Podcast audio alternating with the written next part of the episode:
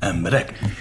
Itten vagyunk újra, májusi előadásunk második részével, amikor a videós, felvételes előadásra kapott kérdések mardékát próbál megválaszolni, esélytelen különben ember több száz van, de azért próbálkozom, jó? Mielőtt belevágnánk, elmondám gyorsan a három kis alapszabályunkat. Első, ne higgyük el azt, amit mondok, ez nagyon fontos, oké? Okay? Azért vagyunk itt, hogy saját magunk tapasztaljuk meg a létezést, éljük a létezést, teremtsük a végtelent. Rendben van? A tapasztalat nem kötelező, csak ajánlott. a teremtés viszont úgy vettem észre, az kihagyhatatlan. A teremtés maga a létezés. A lehetőségek láncoltának a megélése. Oké? Okay? Lehet nyugodtan hinni valakinek, lehet követni valakit, de ha rám hallgatsz, saját magad belső valóságát éled. Gyarapodsz folyamatosan, akár kívülről kapott ingerekből is ez így igaz, de ne hagyd, hogy elmossák azt, aki vagy. Jó? Római 2. Ezek az adások úgy készülnek, hogy kérdéseket kapok, azokra válaszolok, magamtól nem szoktam beszélni. De ha mégis, akkor általában próbálok egyszerűen érthetően idegen szavak nélkül. És inkább könnyedén, lazábban, mint sem túlságosan komoran megszólalni. Mégpedig azért azt vettem észre, hogy sokkal messzere mutat legtöbb embernél az, hogyha a komoly fájdalmas témákat könnyedén, még a bonyolultakat egyszerűen tárgyaljuk meg. Oké? Okay? Római 3. Mi az egészet ingyen csináljuk. Hmm, ez a YouTube-os dolgot. Nincs itt semmilyen csatornaépítés, nincsen reklám, nincs semmi ilyesmi. Fizetett hirdetés és egyéb szponzorált videók. Nem mintha ezekkel bármi baj lenne, csak meglátásom szerint nem ide való. Ennyi. Ezért nem kérünk érte pénzt. Ennek ellenére vannak jó pár, akik támogatnak minket anyagilag, ezt nagyon szépen köszönjük. Úgyhogy pár nevet azért felolvastam. Nagyon szépen köszönjük Máriának, Paulnak, Bernadettnek, Katlinnak, Mónikának, Szuzánnének, Gábornak, Istvánnak, Annának és Teréznek, hogy nem csak a pénzükkel, de az idejükkel, a figyelmükkel, és utána még fontosabb bizalmunkat támogatnak mindannyiunkat, hogy mind azok sok ezeren, akik meghallgatjuk ezt a felvételt, hogy mind itt lehessünk. És ha már támogatás, meg segítség, szoktunk ételt osztani, most vasárnap is osztottunk ételt a rászorulóknak, bárkinek, akinek éppen a sorsa a felfele helyett most egy körben lefeleével um, nagyon sokan szoktatok támogatni minket ebben is anyagilag, illetve a munkátokkal. Úgyhogy nagyon szépen köszönjük, hogy akik az ételosztásunkat támogatják, mondom, vagy a pénzükkel, vagy a munkájukkal. Köszönjük, hogy nem kell egyedül küzdenünk az elemekkel, mert hát az élet már csak ilyen küzdelmes. No, belevágunk, jó? Kedves Krisz, mi okozza a kényszerességet, hogyan lehet kezelni, milyen módszert ajánlasz, illetve megszüntethető véglegesen? Na, maga a kényszeresség, mint olyan, ugye hát a, pszichológia, modern orvostudomány, mint olyan inkább kényszerbetegségről beszél. A kényszerességet ritkán használják. Amúgy ez a kényszerbetegség, ez nem egy mai találmány. Több ezer éve felgyezték már Rómában, görögöknél is. Nem így hívták, de, de feljegyzések készültek róla. Nagyjából azt jelenti, hogy hogy olyan ilyen kényszergondolatok, kényszercselekvések jelennek meg az ember életében újra, meg újra, meg újra, amely számára kontrollhatatlan, tehát irányíthatatlan és erre épülnek föl olyan, olyan érzések, gondolatok, szavak, illetve cselekedetek, amelyek befolyásolják a páciens életét. Amúgy emlékeim szerint ezt nevezik ilyen obszesszív, kompulzív zavarnak is, ha valakit érdekli a tudományosabb megnevezés, és utána akar olvasni. Um, mi okozza a kényszereket? Nagyon jó kérdés. Nem ön tudja a mai tudomány. Amúgy nem bonyolult a válasz, csak nem, ugye hát korlátokon túl kell lépni. Nem tudják, hogy mi okozza. Van rengeteg különböző hatása a genetikától kezdve, és valóban megfigyelhető, hogy, hogy jóval nagyobb arányban alakul ki a kényszeresség azoknak, akiknek szülőnél is volt. A sterdülőkor nehézségekkel, tehát a hormonok dübörgésével, illetve a, az egyén saját maga elhelyezés a társadalomban nehézségeivel ugye kapu nyitási pánik Tehát rengeteg különböző okot látnak neki. Valójában arról van szó, hogy az emberi gondolkodásmód az érzelmekkel, a traumákkal, a megélésekkel, az emlékekkel, illatokkal, ízekkel és mindennel, emlékekkel jobban összefonódik, sokkal jobban összefonódik, mint sem az emberek hinnék. Gyakran van az, hogy ki is cserélik egymást, felváltják egymást. Ugye ezt mindenki tudja, hogy, hogy ha van egy illat, akkor beugrik a hozzátartozó emlék, de ez fordítva is igaz, az emlék is előhozza az illatot. Van, amikor egy felfoghatatlan emlék hozzá egy olyan illatot, amiről fogalmat sem volt, hogy ez is ott volt. Tehát, hogy sokkal-sokkal bonyolultabb az egész háló, mint sem az ember gondolná.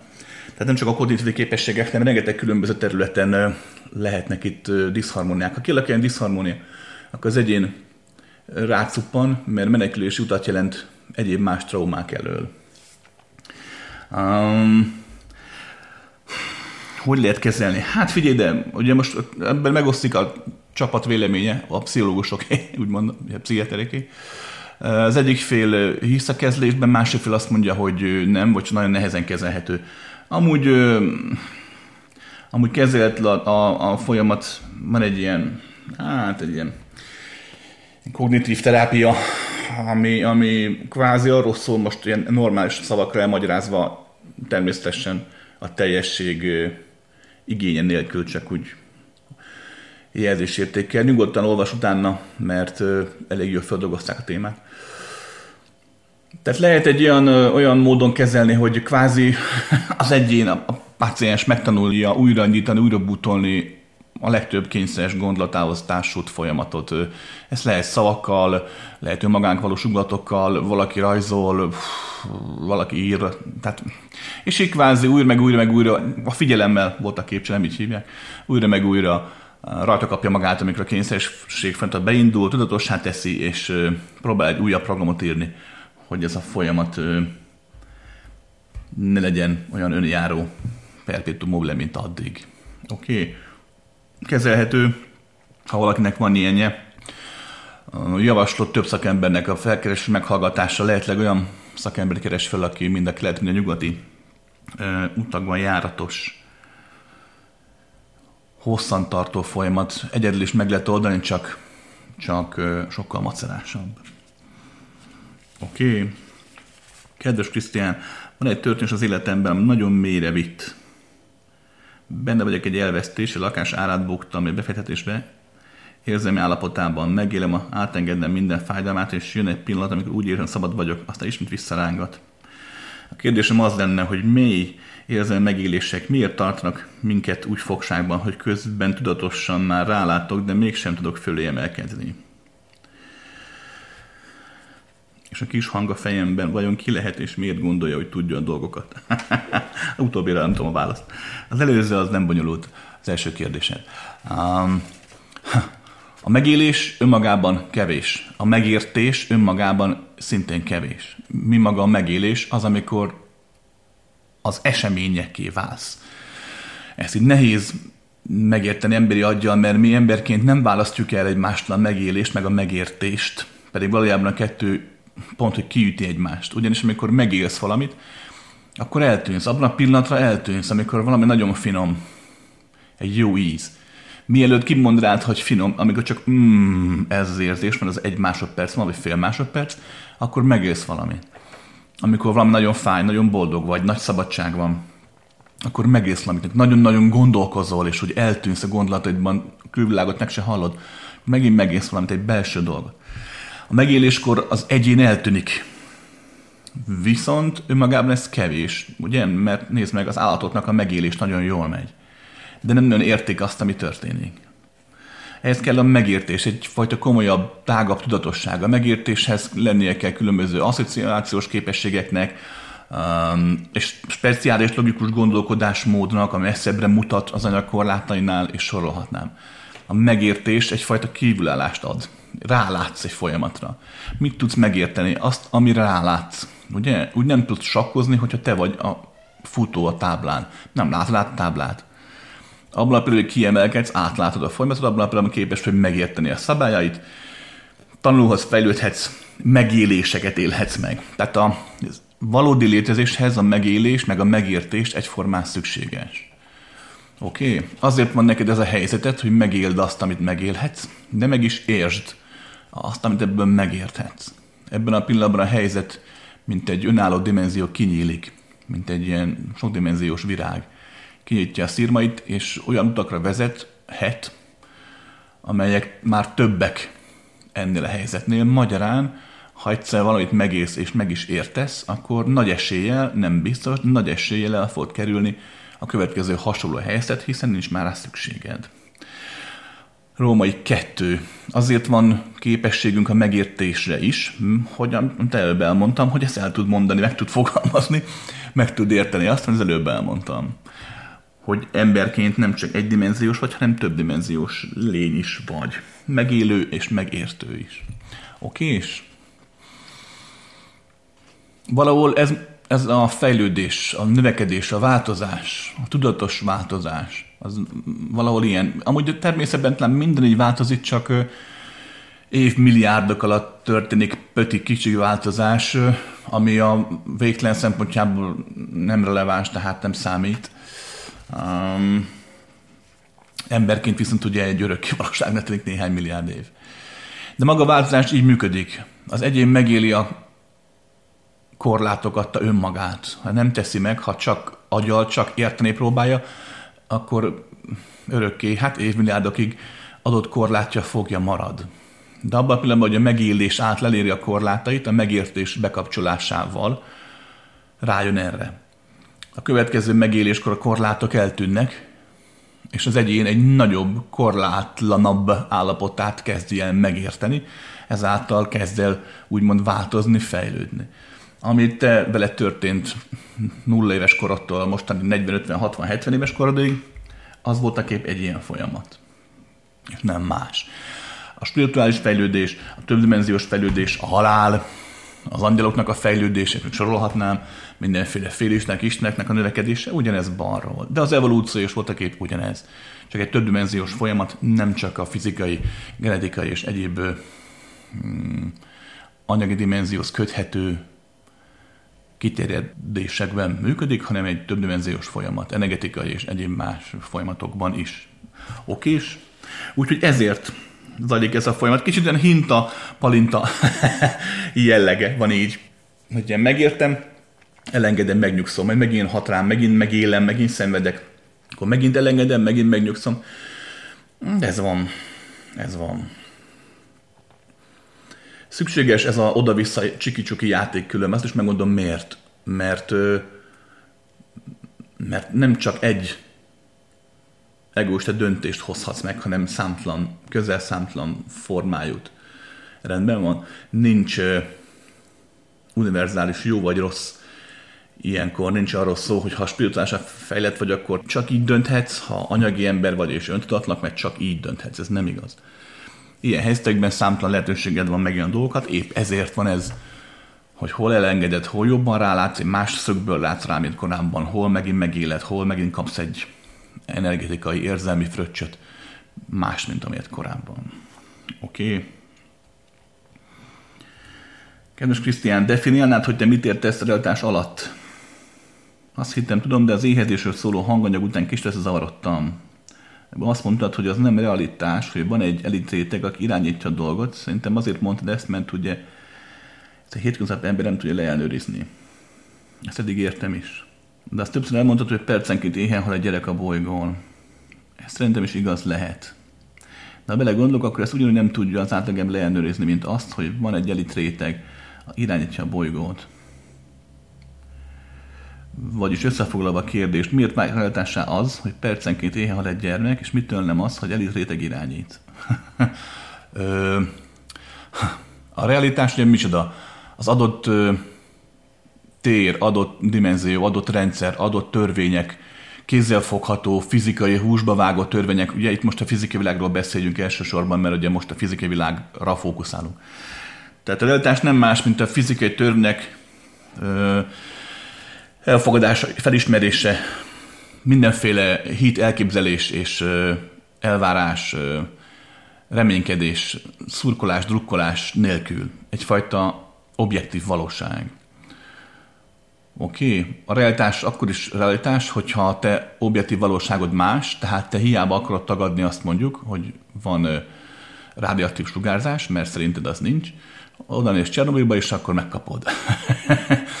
tehát a realitás az, az ilyen téren überli az emberi elme elképzeléseit, vágyait, álmait, stb. Oké? Okay? Római kettő.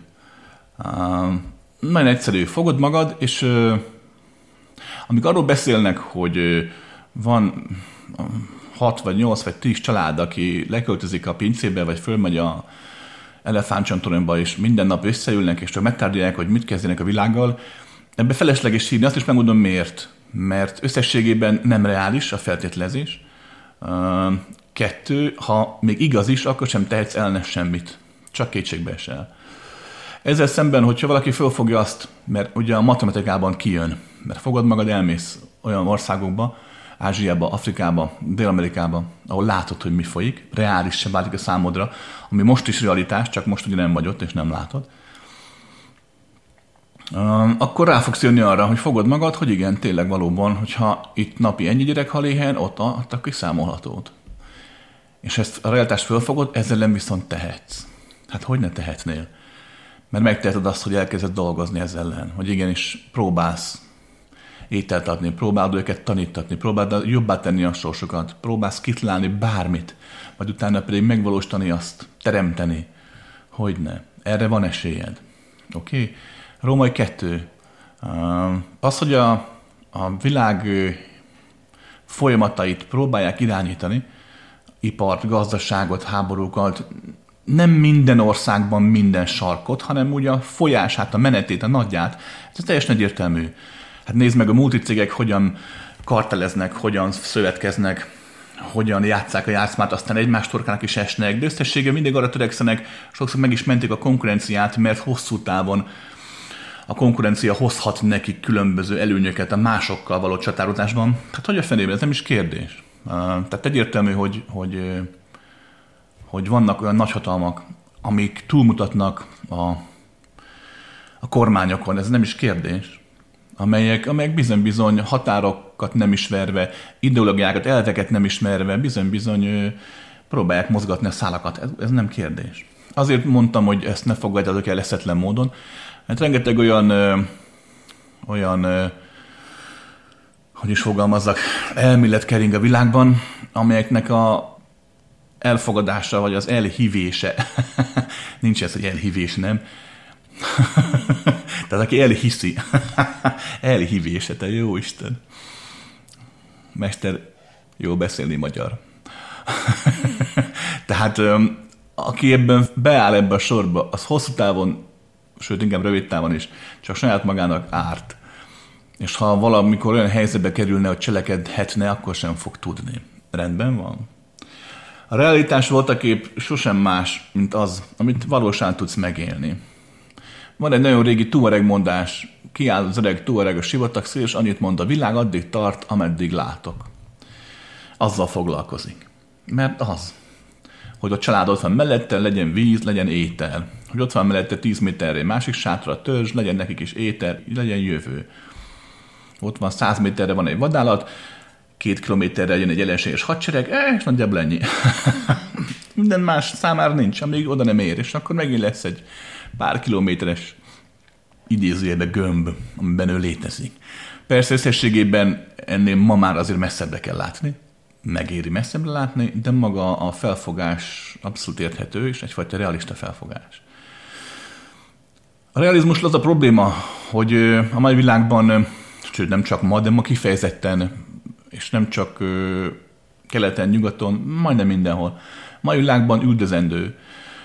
A reális felfogás nagyon kevesen engedheti meg magnak azt luxust, amit mondjuk most itt én, hogy ezt elmondja, mert ma mindenki tartozik valamelyik oldalhoz, aki ugye pénzeli amit vagy úgy pénzeli, hogy készpénzzel, vagy csak erkölcs támogatást ad. Hát az ember önmagában ne felejtsd el a nyáj tagja.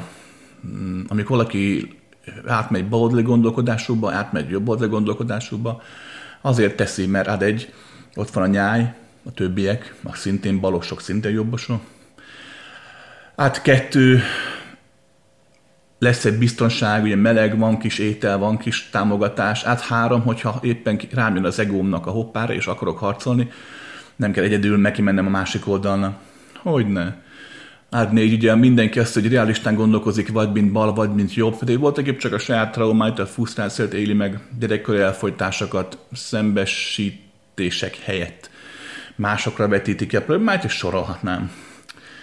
Ezen túl tényleg ott van Római 2, akit valóban támogat valamelyik oldalon, de abszolút képtelen lesz arra, hogy realist legyen. Hát három nem támogatja, és tudja, hogy ha nem támogatja mondjuk a kormányt vagy az ellenzéket, akkor baj esik. Innentől fog a realizmus megszűnik.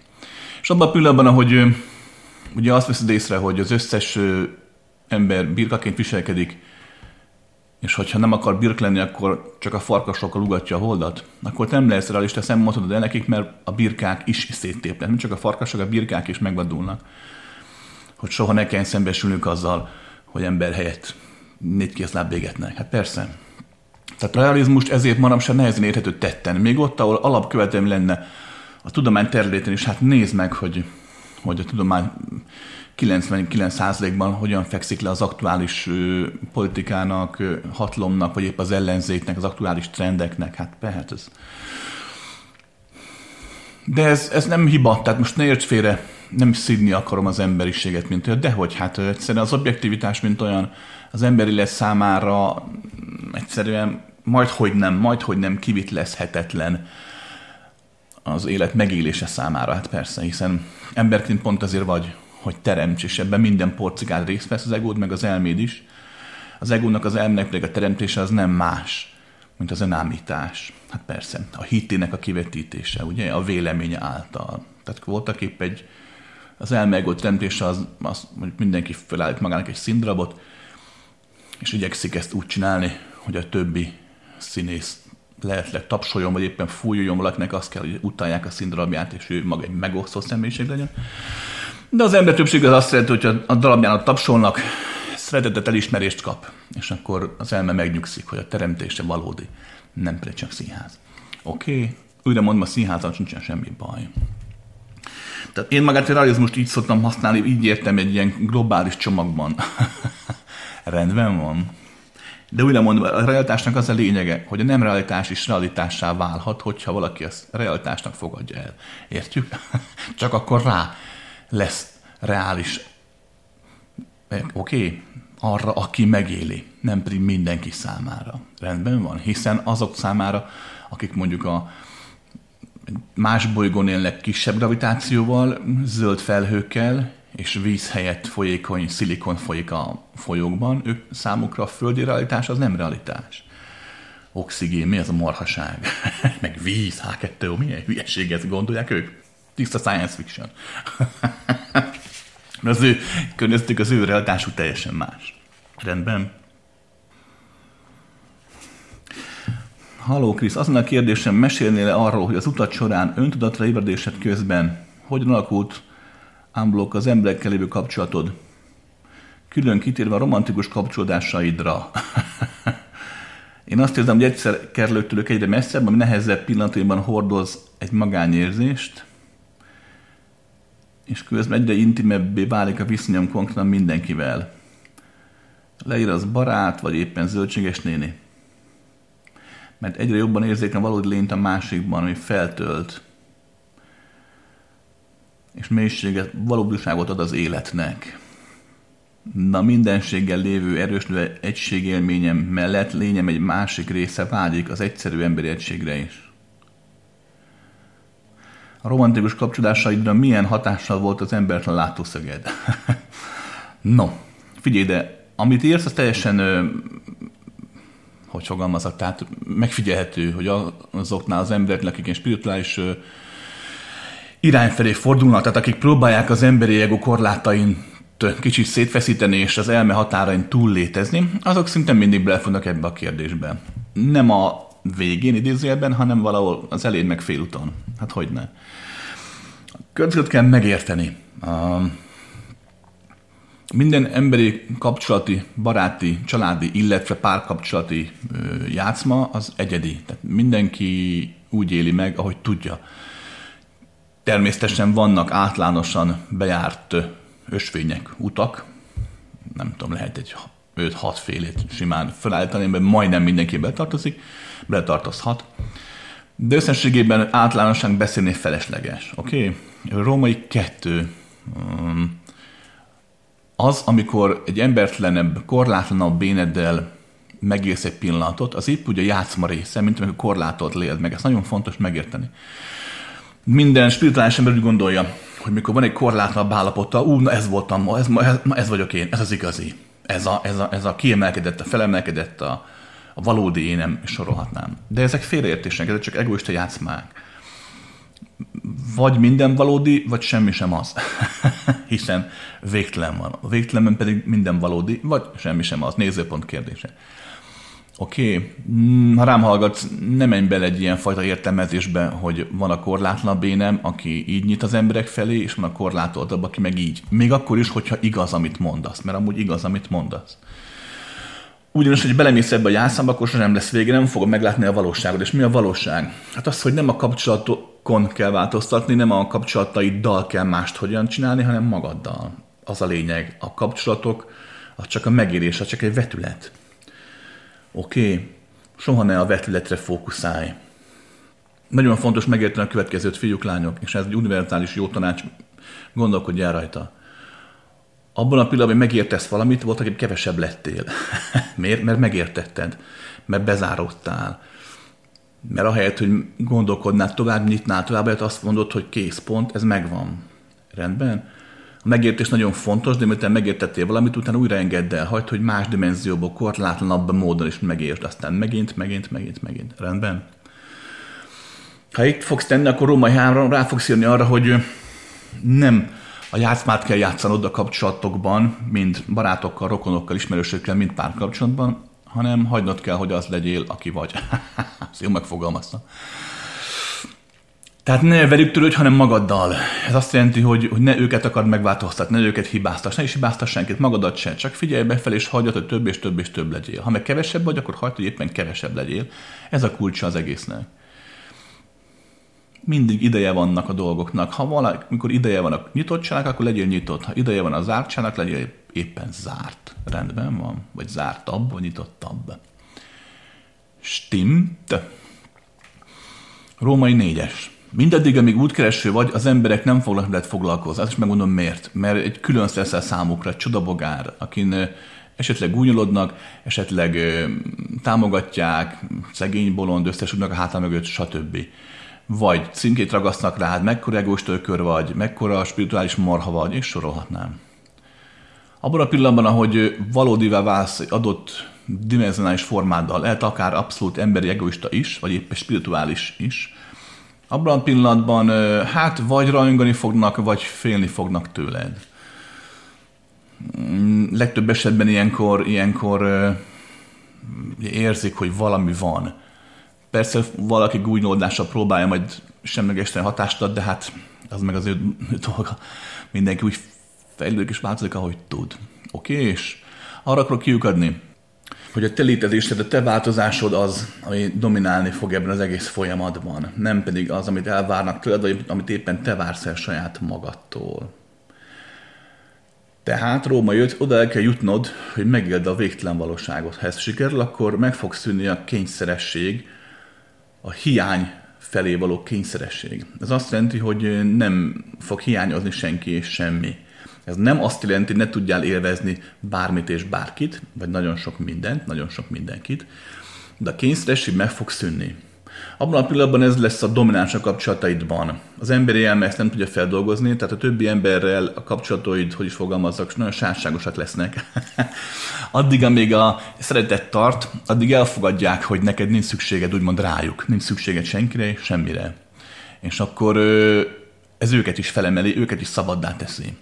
De hogy a szeretet elmúlik, megint a ragaszkodás, azt akarják majd, hogy de rájuk legyen szükséged.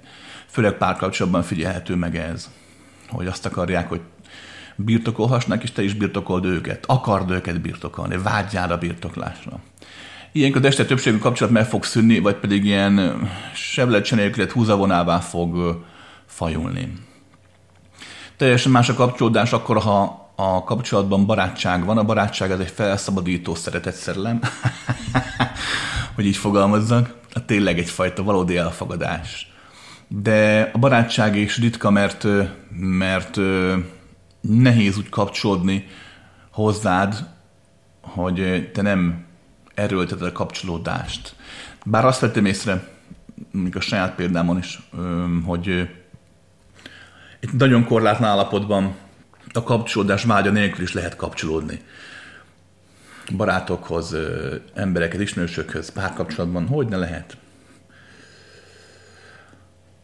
Amíg emberi játszmákat akarsz játszani a párkapcsolatban, római mondjuk hat, addig ilyen félkorlátlanul, hogy így fogalmazzak, addig azoknak a jelentős része, nem is jelentős szinten mind, hosszú távon hosszú távon nem fog működni. Kivéve, ha találsz egy ugyanilyen nőt vagy férfit, mint amilyen te vagy, akkor működhet. De a változás, nem csak egyet, akár többet is, de a változás az általában felborítja akár az évekig tartó harmóniát is. Ugyanis amikor valaki úgy gondolja, hogy én ilyen vagyok, akkor nagyjából, mint az univerzumnak is az 5%-át lehet látni, a maradék 95 nem lehet látni. Pont így vagyunk saját magunkkal is. Még egy ember azt mondja, hogy ilyen vagyok, és el is hiszi, hogy olyan, és tényleg olyan is. Voltak éppen magának csak az 5%-át ismeri, a 95-öt nem. Ez a 95 szépen be fog szivárogni az évek alatt, hogy tart a kapcsolódás, és szinte biztos, hogy szétrúgja azt a harmóniát, szétfeszíti, hiszen változás létezés értelme, amely addig köztetek ott volt, oké? Okay? Hogyha úgy alakul római hét zárásnak, hogy az emberi vénát győz, és tényleg kialakul egy abszolút emberi kapcsolatod valakivel, maradjunk a párkapcsolat területén, jönnek a gyerekek, stb. Vagy csak, vagy csak azt látod tényleg, hogy, hogy kezdtek egymásra épülni az életben, közös jövő, közös dolgok, közös minden, akkor, akkor azt nagyon kétszer gondold meg, hogy ezt fölrúgod azért mondjuk, mert most éppen egy korlátlan állapotodat él. Azt is megmondom miért. Mert a korlátlanság megélése nem csak az a fajta korlátlanság lehet, amit most így gondolunk, így hívunk, meg így élünk meg. Igenis lehet egy ponton keresztül is korlátlanná válni. Hát hogy? Hát egy pont is, az is korlátlan, csak az befele. A nagy korlátlanság, hogy fogalmazzunk, az mindenhol végtelen. A pici pont meg befele szintén mindenhol végtelen. Arra akarok kiukadni, hogy hogy nem mindig úgy kapjuk meg a válaszokat olyan formában, amilyenben mi azt elvárjuk. Hogy nem mindig olyanok a dolgok, amilyenek mi azt elvárjuk. Az élet ebben nagyon jó. Tehát ha te korlátlanságra vágysz, de az élet mégis egy korlátolt dolgot dob eléd, egy lehetőséget, és már benne vagy évek óta, akkor ott éri meg megtalálni a korlátlanságot. Rendben van. De persze most csak lehetőségről beszéltem, dönts a saját belátásod szerint. Szia Krisz, sok kérdést és nézőpontot megvilágítottál már az emberi étkezés kapcsán. Engem azt érdekelne még, hogy te mit látsz a genetikai oldalról. Változik a kép az éghata megfelelően? Vagy a testi alapok mindenkinek ugyanazok? Esetleg összetettebb a kép, és szellemi lelki állapot is meghatározza az ezrányos szükségletet? Hm vélemény szerint mi a legjobb üzemanyag a szervezetünknek? Nagyon köszönöm. Emberek, nincs véleményem, nem szokott lenni. Ha van, akkor ne foglalkozz vele. Meglátásaimat szoktam elmondani, miket tényként élek meg én is, meg a világ is, de az mindig elmondom, hogy lehet, hogy tévedés. Mert nem csak mindenki, akár én is tévedtek. hát persze. Oké. Okay az étkezés, mint olyan genetikai oldalról, hm, meg az éghajlata megfelelően.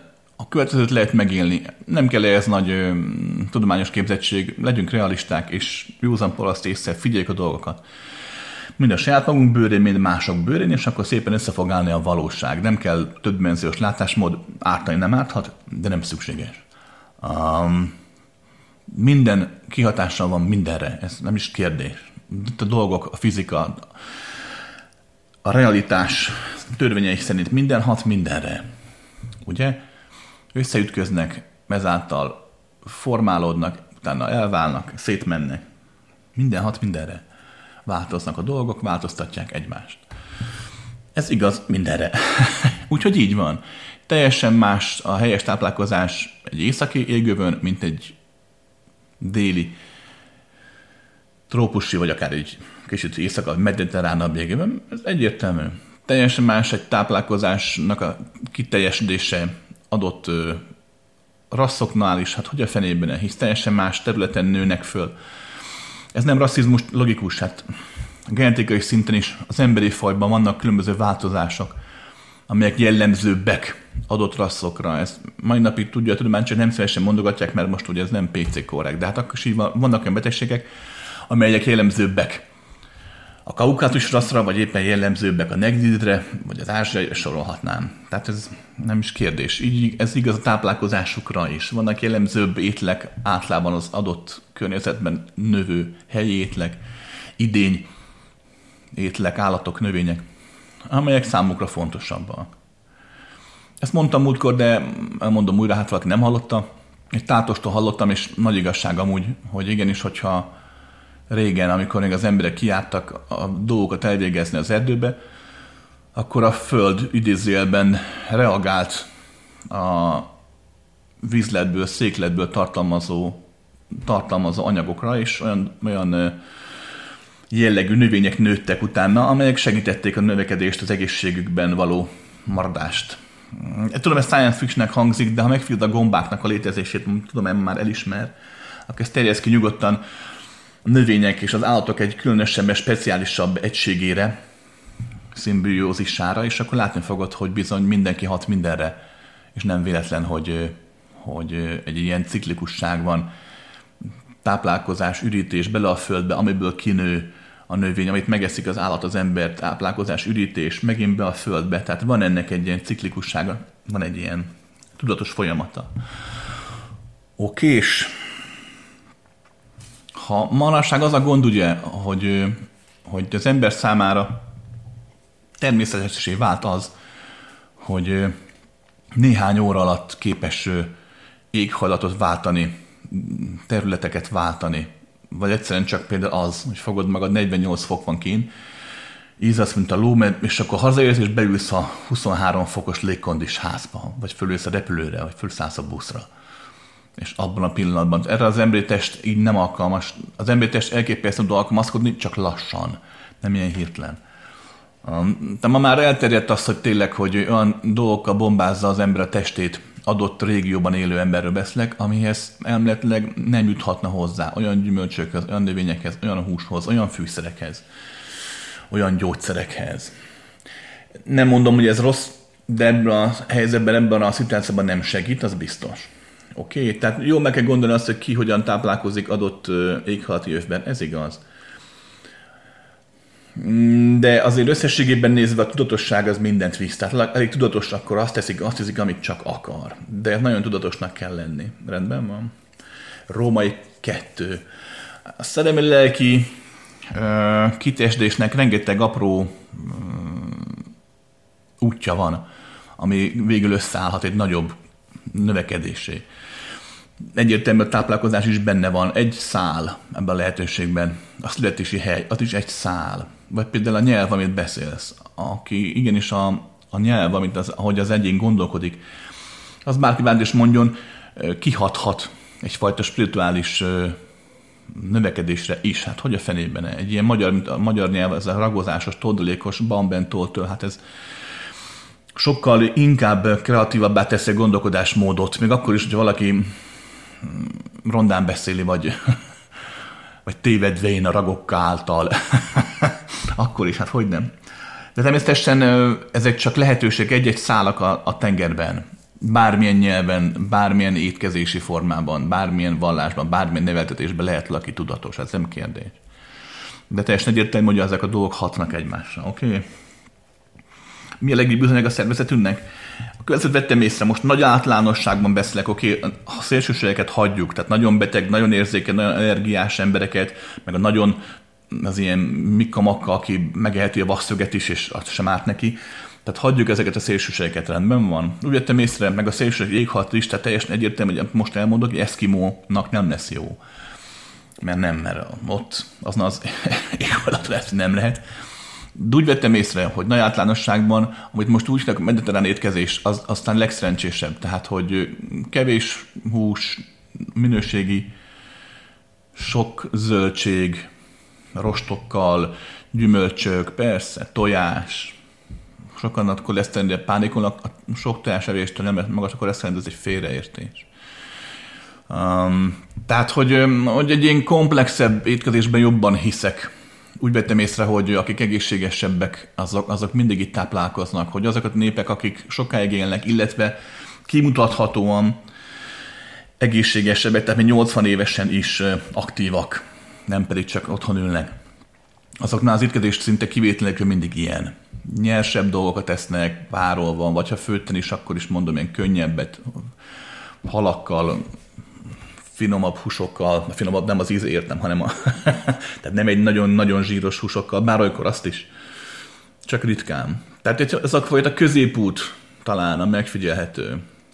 És nagyon fontos megérteni a következőt. Ez most nagyon-nagyon lényeges, aki ezzel foglalkozik, hogy ezt értse meg ezt a mondatot, mert akkor rá fog jönni arra, hogy bármit is tanul, az mindig lehet igaz is, és mindig egy csacskaság. Minden étkezésnek, minden ételnek van építő és van romboló hatása. Ez nem is kérdés. Nincs tökéletes ambrózia, égi manna, ami csak jó, oké? Okay? Tehát van romboló és van építő hatása. A mai gastroenterológia, tehát mai, a mai uh, tudomány jelentős részen abból él, az ipar abból él, de a tudomány, a tudomány az iparból él, megfizeti őket a aktuális nagy ember, Ugye azért lett a műzli mondjuk elterjedt remek étel, mert hát a Kellogg megvette az orvosokat, maga is ugye orvosként azt írt, amit akart. Tehát meg lehet figyelni azt, hogy ugye a tudomány az iparból él, hisz az ipar adja nekik a pénzt, ezért a tudomány általában nem hazudik, hanem azt mondja, hogy kiemeli az adott ételből, szokásokból, formákból az előnyöset, még a rosszat vagy elhallgatja, vagy azt mondja, hogy hoppá, hoppá, van egy természetes étel, mondjuk egy húsféle, vagy mondjuk egy növényféle, vagy a tojás, vagy bármi, emberek nekiállunk a tudomány útján, elkezdünk változtatni, fejleszteni, elkezdjük génmanipulálással módosítani, vegyszerezzük, lugozzuk, becsomagoljuk, és mostantól el az étel, ami már nyomokban is emlékezett ételre, ennek már nincs romboló hatása, csak építő. A gond az, hogy alapvetően ezt minden ételre le lehet játszani, minden élelmiszerre le lehet játszani, és az is játszák. Csak hát, hogy ez egy hazugság. Ugyanis az, ami romboló hatás, az sem az. hát de hogy. Ha valaki építkezni akar, akkor először mit csinál? Hát rombol, vagy lerombolja az ott lévő régi házat, mert ugye már jó pár éves, vagy ha nincs ott ház, elkezd alapozni. Árkokat ás, hát hogy ne? Pusztít. Rombolás nélkül nem lehet még étkezni sem. Igenis vannak olyan dolgok, amiket egy alma lerombol a testedben, egy százalékban, ott benyomulván hathatnak 99%-os jóságával. Most képetesen mondtam. Magyar arra akarok kiukadni, hogy ha meg lehet oldani, akkor inkább a hagyományos étkezést választ, ne a előre csomagolt junk foodot valamelyik helyen. Ha meg lehet oldani, akkor, akkor semmit ne vegyél, ami előre van készítve valamelyik nagy gazdaságos áruházban. Tehát kerüld el azokat a dolgokat, amik, amik, amik, amelyek azt mondják, hogy na ez ezerszer jobb mindennél, mert abszolút egészséges, most semmi káros hatása nincsen. Ugye, és még ha így is van, amit nincs így, de ha így is van, tétlező föl, valóban így van, akkor is valamilyen szinten egy pici káros hatása szükséged van, a káros idézőjelbe értem ahhoz, hogy a rengeteg jót megkapass a táplálékból, mindig gondolkoz logikusan, teljesen egyértelmű, hogy egy természetben felnövő burgonya, zöldség, bármi növény, egy hal, egy csirke, egy valóban felnövő csirke, vagy egy természetben felnövő szarvas, tehát az, ami az elmúlt több százezer évben biztosította az embernek a túlélését, láthatóan működvén, hisz itt vagyunk, az feltétlenül nem lehet rossz. Oké? okay? Biztos, hogy vannak káros hatásai is, nem is kérdés, újra mondom. De sose azt nézve, mi a káros hatása egy adott természetes ételnek, étkezés szokásnak, hanem azt néz, hogy arányban mi a kettő, hogy mennyi káros hatáshoz mekkora építő, pozitív társul, és akkor sokkal inkább képet fogsz kapni arról, hogy mi való milyen üzemanyag legjobb a szervezetünknek. Rendben van? Ezen felül mindenki csinál azt, amit szeretne. Aki legyen, aki vega akar lenni, legyen vega. Aki vegetáros, legyen vegetáriánus. Aki laktó, az laktó. Aki húsevő, legyen húst. Mindenki azt csinál, amit csak szeretne. Oké? Okay? De a kérdés már fölmerül. Akkor maradjunk realisták, és próbálj gondolkodni mindig korlátlanabban, ne pedig úgy, ahogy írja a könyv, mondja a szakember, vagy mondja a mester. Rendben? Kedves Krisz, új, jó sok kérdést tett fel az illető, haladunk sorban, jó? Ha végtelen van, és ebben a végtelen ott van az Isten, a szeretet, a tátlan szeretet és a lélek, ez is mindenben, akkor miért van szükségünk dimenziókra? Csupán megértés miatt? Ó, hogy nem, persze. Aki ott volt a, ezen az eladáson, a lélekszületés adáson, ott elmondtam, hogy a dimenziók csak azért vannak, ad egy, amiket én magyaráztam, a megértés kedvéért, nem azért, mert azok igazak, hanem azért, mert pont így láttam, és így tudtam legjobban átadni. Hát kettő, a valóságban pedig azért vannak, mert végtelen van. a végtelen nem tud létezni, ezt emlékszel, elma, sokszor elmondtam, de elmondom újra. A végtelen a végtelenség okán nem létezhet, de hát végtelen van, tehát létezik. De hogyan létezik a végtelen, ha nem létezhet? Egyszerű. Végtelen korlátoltságok által. Tehát végtelen dimenzió által. Oké? Okay? Minden, ami létezik, ha megnézed, az idő meg a tér játéka okán, főleg az idő játszik szerepet, a tér a másik, illetve a fény, és na mindegy. Tehát egyéb játékszerek okán, minden létezik, az végtelen dimenziót él meg. Mondok egy példát. Itt vagy te mondjuk 30 évesen. Akkor, ha belegondolsz, a 30 év alatt hát hány pillanatod volt? Közel végtelen pillanatot éltél meg a 30 év alatt. Minden pillanat egy-egy dimenzió. Hát hogy a fenében? És amikor megéled, mondjuk most, egy olyan gyors, hogy nem veszed észre. De már elmúlt, ha visszamész az időben, vissza tudnál menni, akkor megélhetnéd azt a dimenziót, amit a korábbi egy pillanatot jelentett. Tehát a dimenziót ne csak úgy értsd, ahogy szoktam használni a science fiction, hogy hatalmas, végtelen terek, ugyanilyen párhuzamos világok, és még sorolhatnám, az is. És ezen túl minden más is. Oké? Okay? Kettő. Itt tessék. Az április 15-e lélekszületése teremtő előadásod után szinte csalódottan jöttem haza. Úgy éreztem, semmivel sem tudok többet vagy kevesebbet, mint amivel születtem. Szétestem. Tudom, mindig várok ezért a kursottól valamiféle megváltást. Magam elég világ számára. Aztán megkönnyebbültem, elkezdtem érezni azt, aki mindig olyan, aki mindig voltam, vagyok és leszek. Normális az érzés? Ó, hát persze. Emberek, amikor egy ilyen típusú téma eldásra elmész, ahol az előadó elmondja a második percben, hogy tök fölöslegesen vagy itt, mert az egész értetlen, illetve meg is érted, az is biztos, hogy tévedés, hiszen végtelen hogy érted meg, illetve a, ami megértés, és biztos, hogy tévedés, az biztos, hogy egy felől, meg másfelől meg igaz, és valódi. Na hát egy ilyen kezdés felütés után akkor jó, hogy a csalódsz. Érted, amit mondtam? Azt megmondom miért. Mert ugye, ha figyelted, nagyon sokszor hangsúlyoztam azt is, ha visszaemlékszel, hogy az elmélet ilyen semmit nem ér, és csak azért vagyunk ott, itt, ezen az előadáson, hogy megélés következhessen be. Az, amit te itt leírtál. Mert az elméletet el tudom adni, át tudom adni, meg tudom fogalmazni, más is át tudja adni, más is el tudja adni, más is meg tudja fogalmazni, ez nem nehéz. De mire megyünk vele? Semmire. Neked a megélés kell. A megélés. És az általában az eladások közben nem szokott jönni. Hisz eladáson figyelsz. Ha megnézed, amikor eladáson vagy nálam, a csapat egy jó 10-15 százaléka alszik. És úgy tűnik, mint aludna. Ők már rutinos játékosok. ők nem nagyon figyelnek arra, amit mondok. Megérte, megszülettem nekik. Beszélek és alszanak. De ez amúgy így jó, mert ők már megéléssel játszanak. Tudják, hogy azt a másfél-két órát, amíg eladást tartok, addig a megéléssel többre mennek, mert a sajátjuk, mint sem az, hogy megértsék azt, amit mondok. Oké? Okay? Tehát amikor eladáson vagy mondjuk nálam, és ilyen felfoghatatlan témákról beszélünk, akkor a megértés valahol elkerülhetetlen. Tehát nyugodtan érts meg azt, amiről szó van. De aztán hat, hogy a megértés eltűnjön, és megélés váltsa föl. A megélés az, amit te leírtál, pontosan az, és azért voltam ott, hogy erre valaki ráérezzen. Voltam, vagyok és leszek erre az egységre oké, aztán megint lesz majd megértés, megint pár dolgot meg fogsz érteni, majd vissza fogsz emlékezni, ja, ez a csávó tényleg ezt mondta, hát tényleg milyen okos duma volt, aztán megint elengedsz mindent, megint megérés lesz, és itt tovább, és, és tovább. Oké. Három. A fizikai életben a fizikai emberi szeretet, szerelem, szeretkezés közled visz az isteni szeretethez? Mert ha igen, lehet, hogy a programon kívül ezért is szeretkezünk, szeretünk. Esetleg ezért keresünk az érzést. Um, hát nem, hogy közle visz, ugyanaz, hát annak a vetülete. A határtlan, végtelen szeretet az mindennek a vetülete.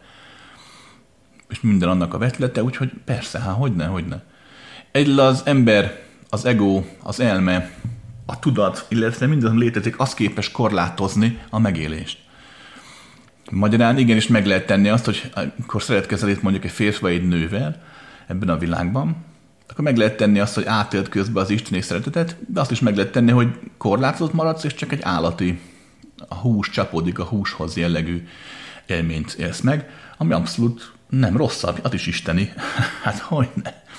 De a lehetőség benne van, persze. Tehát minden emberi kapcsolódásban ott van lehetőség arra, hogy megedd a végtelent. Minden állattal, növényel való érintésben, tekintetben, hangban, illatban, a levegőben, a semmiben is ott van lehetőség arra, hogy megedd a végtelent. A felhőket most nézem itt az ablakon keresztül, hát egyik jobb, mint a másik.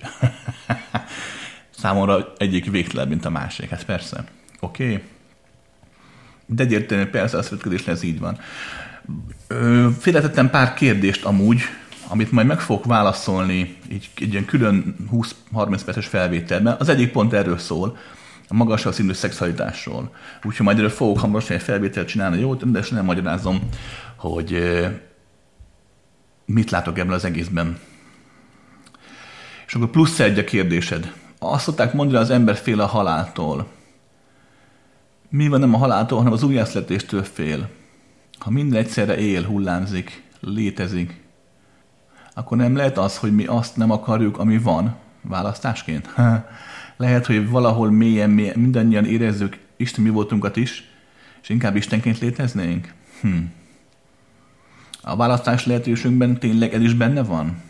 Nagyon jó meglátás. Képzeld azt, hogy végtelen van. Ugye? Mert az van. De ezt hogy tudod elképzelni? Hát sehogy, hiszen végtelen. Ezért inkább képzeld el azt, azt megfoghatóbb egy fokkal, hogy van egy függőlegesen haladó nagy örvény, ami, ami lefele-fölfele egyformán örvénylik, és fönt a nagyon nagy magasságban, meg lent nagyon nagy mélységben egy ilyen félkör alakban összeér. Olyan, mint amikor egy almát félbevágsz. És ugye van középen a magház, benne a magokkal, föl a csuma, alul a kis cucc, és az a félkör az almának a teste. Na ez vagy te. Itt most jelen pillanatban azt éled meg, ha elég öntudatlan ember vagy, hogy itt élsz és kész. De ha kicsit tudatosabbá kezdesz válni, akkor ráérsz le erre a kitelte formádra is, pontosan azt, amit le is írtál. A tudatosabb emberek érzik azt, hogy, hogy, hogy, hogy, hogy fent is, lent is, mindenhol kiterjednek. Számukra ez az emberi létezés valahol egy, egy ilyen nagyon korlátolt megélés tud lenni. Érzik a, a hiányt, saját magukban a hiányt. Hogyne, hogyne, hogyne. Jó meglátás, hogy valaki inkább az újjászletéstől fél. hát persze, mindenki mástól fél a halál esetében. Hogyne, hát ez egy ilyen játsza. Oké. Okay. Kérdezted, hogy valóban van választás lehetőséged. Valóban van. Hogyha akarsz választani egy, akarnod kell választani. Nagyon-nagyon fontos. Legtöbb ember a halálában olyan, mint életében, csak sodródik, csak reagál, csak éli az eseményeket, nem lesz rá tudatos. Nem tudja megérteni, vagy meg is érti, újra megint belesodródik, és megint elsöprik az események hullámai, és akkor már megint lemarad a választás lehetőségéről. Hogy a fenében? A választás mindig ott van csak római kettő nehéz megcsinálni. Mert nem úgy kell választani, ahogy, ahogy most gondolod. De nem úgy, ahogy itt a Földön.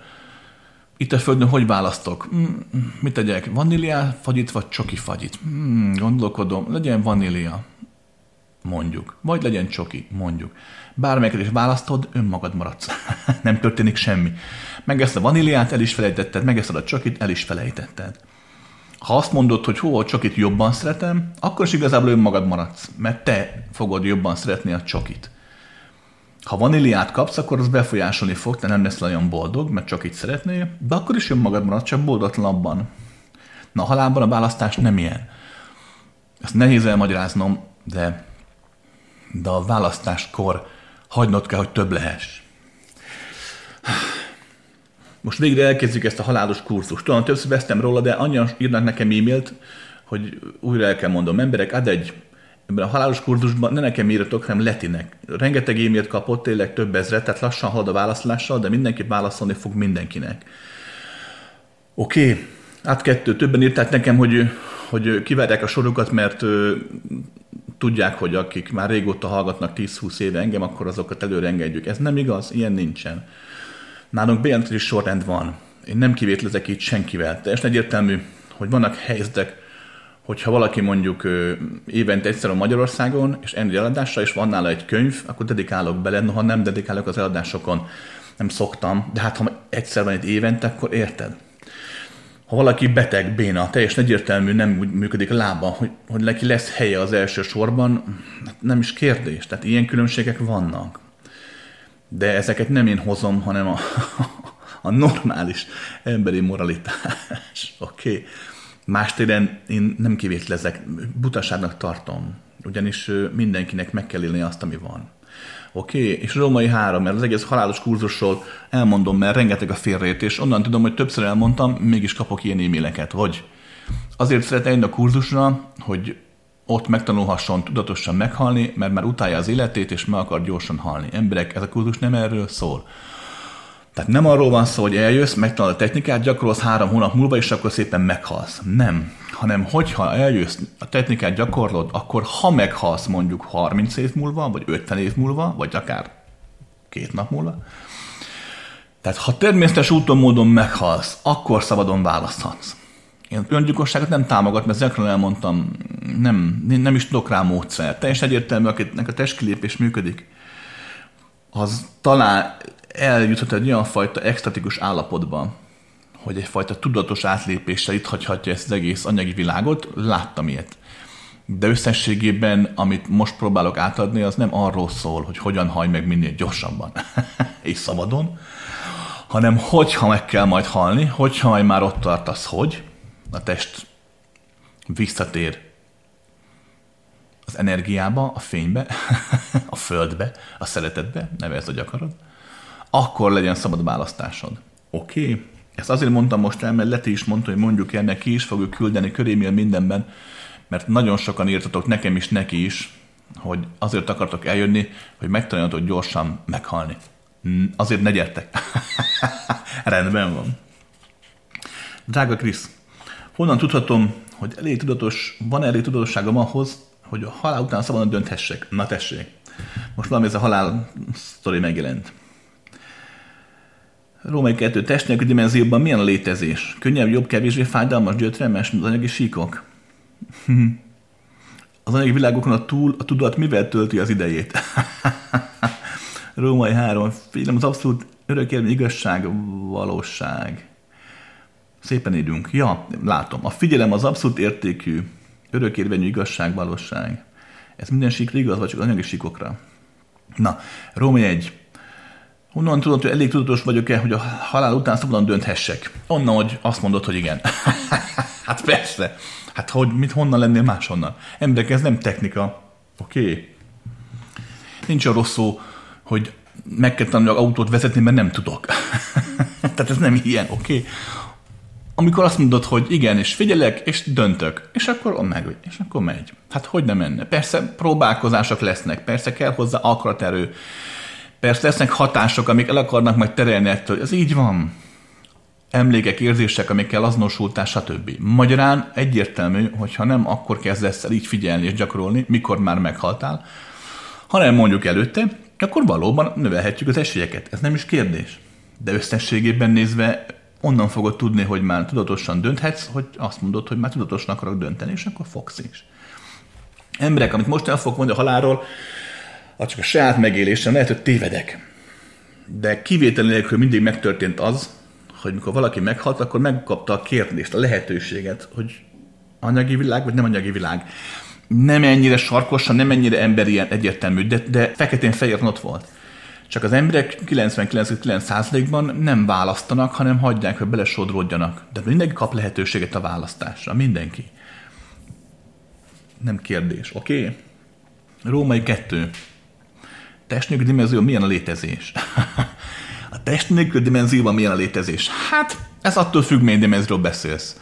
Um, ami a halál után belefuthatsz, tehát még közel van még az anyagi világhoz, ott őrzik az anyagi formákat. Vannak ilyen, nevezhetjük ilyen köztes síkoknak, dimenziónak, ahol, ahol az anyagi formák erdendő gyökér állapota létezik, ami, ami a, már nem hasonlít egy hegyre, de, a, de amikor valaki meghal a fizikai világból fordul a nem anyagi dimenziók felé, szinte kivétel nélkül anyagi formákat él meg maga körül, hisz azokat teremti önmagából, önmaga által. Pont úgy van, hegy, virág, napfény, eső, hideg, csillagos ég, akármi, kinek mi. Tehát bármilyen anyagi formát teremthetsz. Teremtődik belőled. Ez a helyes kifejezés. Legtöbb öntudatlan ember, mint hogy itt a Földön is, nem tudatosan teremt, hanem csak a benne lévő teremtő erő magától működik. Ez igaz más dimenziókra is. Hogyha kicsit úgy elszakadsz a földi anyagi dimenzionáltástól, tehát egy korlátlanabb létezésben mész, akkor ezek a fizikai formák meg szoktak szűnni. Bár láttam olyat, sőt, én is csináltam ilyet, mit csinálok, hogy a játék kedvéért föntartanak egy-egy anyagi formát, nagyon szép fehér aranypalotát, vagy ilyen, vagy hegyeket, vagy elkinek mi. De ez inkább csak játék kedvéért van. Bele lehet futni könyvtárakba gyakran az egy, az egy, az egy jópofa forma. Minden könyv egy-egy idősík, tehát hogy Na, de csak, csak egy szimbolikus jellegűek már, oké? Okay? Ott már, ott már nem szokott lenni anyagi forma ön, önvaló által. Aztán még korát a dimenziókban megszűnnek a formák, és az egyének a korlátoltabb dimenziókban lévő formákban élnek, illetve egyfajta felfedezés végeznek a korlátlanabb dimenziók felé mutató formátlanságokban. Ha, hú, de jó megfogalmaztam. Um, mintha csak egyfajta belső élet lenne egy nagyon korlátlan dimenzióban. Ez nagyon furcsa hangzik, tudom, nem tudom elmagyarázni, de, de minden külvilág benned, az egyénben benne van ott már, és nem arról van szó, hogy kifele él. De ez már tényleg nagyon messze van az anyagtól. Oké. Okay. Azt, hogy mennyire fájdalmas, gyötrelmes, az, az egyénen múlik. Én láttam olyat, hogy, hogy valaki meghalt a fizikai világból, úgymond föntudatra ébredt, és tavaszi rét tett hozott magának létre tavaszi időjárással, napfény, csicsergő madarak, stb. És, és boldogság, szeretet, pedig itt a Földön a halál előtt több éven át szenvedett. Olyan szintű fájdalmai voltak, hogy már a morfium segített rajta. És olyat is láttam, aki itt a Földön abszolút egészséges volt, fiatal, meghalt, és a halálában olyan szintű fájdalmat élt meg a testével, mint a Földön sose, noha nem is volt teste. Érted? Mert hát nem volt neki. Tehát ez egyénfüggő. Egyénfüggő. Emberek próbáltok, amikor ilyen témákról beszélünk, próbáljátok minél inkább elengedni a fogalmakat, amiket meg tudtok fogalmazni. A képeket, az elképzeléseket, szakrális, vallásos, vagy éppen bármilyen más tudományos fogalmat, illetve amit elképzelsz el az egészről, hogy felfogd a valóságát. Nem könnyű, mikor valaki 10-20 évig hisz abban tényleg, hogy mi lesz fel a halál után, mennyország pokol, vagy eltávozott mesterek bolygója, vagy tudom is én, és, vagy amikor valaki elhiszi, amit mondjuk én mondok, nem könnyű ezt elengedni, de muszáj, hogy megélhest a maga valóságában akkor, amikor jön, amikor ott van, hogy tudj figyelni, hogy ezáltal fölfogd a valóságot. Oké? Okay? Aki a tudatos álmodást gyakorolja, azt, azt gyakorolgassa, mert a halál nagyon hasonlít ahhoz, amikor tudatos álmodáskor, amikor felébredsz az álmodban, az, az nagyon hasonló ahhoz, ami a halálban történik. Nem ugyanaz, de hasonló gyakran úgy ébresz fel a halálodban is, hogy zajlik egy érzelmi élmény, azt hiszed, hogy valóságos, és hirtelen a figyelem hatására felébredsz. Elképesztő szabadság és megkönnyebbülés, amikor az ember a halálában ráérad arra, hogy meghalt. Hogy így fogalmazza. Tehát ott akkor nagyon sok ö, fájdalmas, gyötrelmes élmény el tud múlni. Oké? Okay? És Római 3 a figyelem, persze, a figyelem az minden dimenzióban, a végtelenben mindenhol igaz. Csak mindig hagyni kell változni. A figyelemnek is változnia kell. Ahogy itt tudsz figyelni a Földön, az ide való. Egy más dimenzióban már máshogyan kell figyelni, azt megint ott megtanulod, nem bonyolult, hát itt a Földön sikerült, ott is menni fog. Pikpak. Na jó, nem biztos, hogy pikpak, de azért, hogy menni fog. és aztán más dimenziókban meg megint más, akkor megint, tehát ennyi, a figyelem örök, csak a formája nem az, hiszen te is örök vagy, csak a formád nem az, oké? Okay? A figyelem, mint képesség, az, ami állandó, fogalmazzunk így, az, ami ennek a fölfel lefele menő spirál almás képnek, emlékszel, előbb mondtam, aminek az a közepe meg minden pontja. a figyelem. Oké, okay. úgyhogy hogy a fenében? Ha valaki egyszer elkezd gyakorolni itt a földön, akkor ne hagyja abba. Itt lehet tartani szüneteket, pihenőket. Néhány hét gyakorlás után nyugodtan lehet elengedni, aztán megint gyakorogatni néhány hónapig, akkor megint. Tehát nem kell kényszeresen figyelni. De aki csinálja, az, az, az szokjon rá. Nem az a lényeges, mit figyelsz, nem az a lényeges, amit megélsz a figyelem közben. Ez nagyon-nagyon fontos. Nagyon sokan úgy várják, hogy majd a figyelem közben megvilágosodom, és akkor megtörténik a nagy élmény. De ez nem igaz, emberek. Akár így is lehet, de nem törvényszerű. Nem azért kell figyelni, vagy nem azért figyelünk, hogy bekövetkezzen a hatalmas, extatikus megvilágosodás. Jaj, dehogy. Hanem pont azért, hogy mindig ráébredj arra, hogy vagy. Hogy nem az vagy, akinek fáj, nem az vagy, aki rohan, nem az vagy, akit kergetnek, nem az vagy, aki másokat kerget, vagy másokat bánt. Te az vagy, aki figyelsz. És abban a pillanatban ezek mindig megszűnnek. Más dimenziókban gyorsabbak. Itt a megszűnés, ez kell egy 20-30-40 év. Más dimenziókban ezek gyorsabbak, hogyha figyelsz, hogyha ráébredsz, hogyha felébredsz. Rendben van. Kedves Krisztián, a kérdésem az volna, hogy vajon mit kellene lehetne tenni ennek az elhanyagolt honvédlennek az ügyében. Láthatóan mindenki elkezdte felhúzni a katonai költségvetését Európában, de ide az zsakban kerül el a téma. Kicsit avval látom a problémát, hogy a honvédelem egyfajta szemléletmód és nevelés kérdése is. Azt nem lehet csak úgy kihúzni, mint nyulat a kalapból.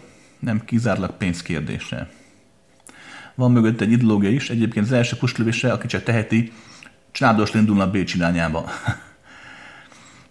Milyen az értelmes lépés? Visszahozná a sorközettséget? Honvédelmet oktatni az iskolában? Ha lenne 30 évünk erre felkészítésre, akkor sem válnánk jelentős hatalommá. Meg aztán 10 év múlva nagyon fogjuk érezni az előregedő társadalom problémáját. Így a jelenben mi az észszerű lépés? Figyelj ide, összefoglaltad tökéletesen jó dolgot, nem tudhatnám volna én sem jobban elmondani. Hát egyértelműen római egyes, amit mondasz, um, nevelés kérdése, római kettő, világ kérdése. Egyértelmű, hogy, hogy olyan övezetben nősz fel, a fontos háborúsdi van, mondjuk például Izrael, ott nem kérdése mindenki ért a fegyvereket, hát napi szinten kell használnod. Nem kérdés, mikor látod, hogy a barátodat éppen felrobbantották egy buszon, vagy hát egyszerűen az, az életed része, olyan, mint a, buszjegy, a mozijegy, meg a géppisztoly. most persze, most itt nevetünk rajta, de attól még így van. Tehát benne van az emberek életében, hogy a felében ott nem csak nevelni kell, ott a nevelés az, az nem előhozza ezt a dolgot, mert hát realitás a háború. Itt Európában, főleg Nyugat-Európában, Kelet-Európában a háború realitása már rég megszűnt. Ezért valóban elő kell hozni ezt a dolgot. Római 3. De hát mivel, ugye benne van a szóban, magyar nyelv zseniális, honvéd. Honvédség. Ugye az a gond, hogy a legtöbb magyar ember nem érzi úgy, hogy ez egy hon, vagy ez egy haza. Ugye hát, hogy országként gondolkodnak rajta, pont olyan országként, amit bármikor elhagyok, azonnal megyek Bécsbe, ha baj van. Ugye egy 150-200 évvel ezelőtt még ez nem így volt. Hogy legtöbb ember a hazáját hazaként értelmezte és nem azt mondta, hogy nép, hanem azt mondta, hogy nemzet. Ugye a nép az egy kommunista csinálvány, amit ma is ugye próbálnak már nyugaton is ugye ráerőtött az emberekre. Ugye próbálják kifogni a szelet a nacionalizmus vitorlájából, ezért ugye próbálják mindenhol elnyomni az adott népeknek a nemzeti öntudatát. Hát hogy ne? Tehát most már népekről beszélünk nemzet helyett. vagy testvérek, vagy rokonok, vagy barátok helyett, ugye magyar nyelven, hát ugye a, a testvéred is mennyire jó tükrözi a lényeget. Egy vér, egy, egy test, nagy, érted? Hát szóval nem is kérdés. Csak hát ugye már ez sincs meg, ugye ezt is valahogy elő kéne hozni. Ezért a római négy valóban le vagy maradva 30 évvel. Róma jött. Teljesen egyértelmű, hogy egy Magyarország önállóan, vagy egy szlovák önállóan, vagy akár egy Lengyelország is önállóan nem nagyon ér semmit. Most ezzel a ukrán rossz háborúban ugye mindenki azt mondja, hogy hát, de mégis mennyit ér hiába atombomba, meg atomkorszak, azért a az ukránok mennyire elnállnak az orosz támadásnak, és igen, és harcolni kell, stb. És ebben van igazság, de összességében nem ér semmit. Ha most tegyük fel, a holnap után az ukránok megtátosodnak, és átmegy mindegyik terminátorba, és akkor három hónap alatt visszazavarják az oroszokat a eredeti határokig, akkor vég lesz a háborúnak szerinted? Miért lenne vége? Hát vannak más fegyelek, bevetjük az oroszok azt. Hogy ne. Hát persze, tehát X igazából valóban egyértelmű, nincs így értelme ennek az egésznek, ha itt nézed. Másrészt viszont teljesen egyértelmű, hogy nem minden ország atom nagyhatalom. Tehát igenis adott nem adott ország, hogyha valóban békében szeretne élni, akkor készen lenni arra, hogy a békéjét megvédje valamilyen szinten. A spirituális meglátás szerint háborúban nem lehet békét teremteni, és ez igaz. De fegyverek nélkül a fizikai világban nem fogsz tudni békében élni, csak belső békében, külső békében nem fogsz. Hiszen mindig jön egy horda, aki agresszívabb, erőszakosabb, mint te vagy mint az ott élő. Ugye mindig jön egy, egy horda, aki le akar rohanni mások földjét, mert ugye több a víz, több az élelmiszer, sorolhatnám, több a nyersanyag. Vagy egyszerűen csak túl nagy a szaporulatuk, nem tudnak megélni otthon, megindulnak. Ezek ellen már lehet harcolni, hogy nem. Az, hogy valaki mennyi lesz békés, mennyi lesz spirituális ember, mennyi lesz harcos, az nem az egyéni saját döntés, teljesen egyértelmű itt az egyénnek magának kell dönteni, valaki hogyan tud tükörvézni reggel, úgy, hogyha harcol, vagy úgy, hogyha nem harcol. Hmm. Sok évvel ezelőtt voltam az Egyes Államokban, és ott összefutottam pár ilyen, mindegy, ilyen furalakokkal, akik ilyen különböző hárombetűs cégeknek dolgoztak. és ott mondta az egyik, hogy hogy, hogy is fogalmazott, nem teszem be pontos, hogy mondtad, de valahogy így, hogy, hogy igenis, az a világ, ez egy, egy pocsék hely. Más kifejezés használt, de most nem akarok káromkodni. Tehát az igaz, a világ is egy szarhely, és azt mondta, hogy és én is egy szarlak vagyok, mondta saját magáról. De épp ezért talán el tudom érni azt, hogy ilyen változás, hogy legyen igenis, hogy harcoljunk az ellen, hogy ez ne legyen mindenkinek ilyen szar, és ne legyen mindenki szaralak. És érdekes hozzáállás, ha belegondolsz, hogy igenis valaki úgy lesz tudatos butha, hogy képes ölbetett kézzel és lótuszülésben keresztetett lábakkal végignézni az emberek szenvedését, végignézni azt, hogy gyengék futnak, menekülnek, és jön a horda, és mindenkit kardira hánynak.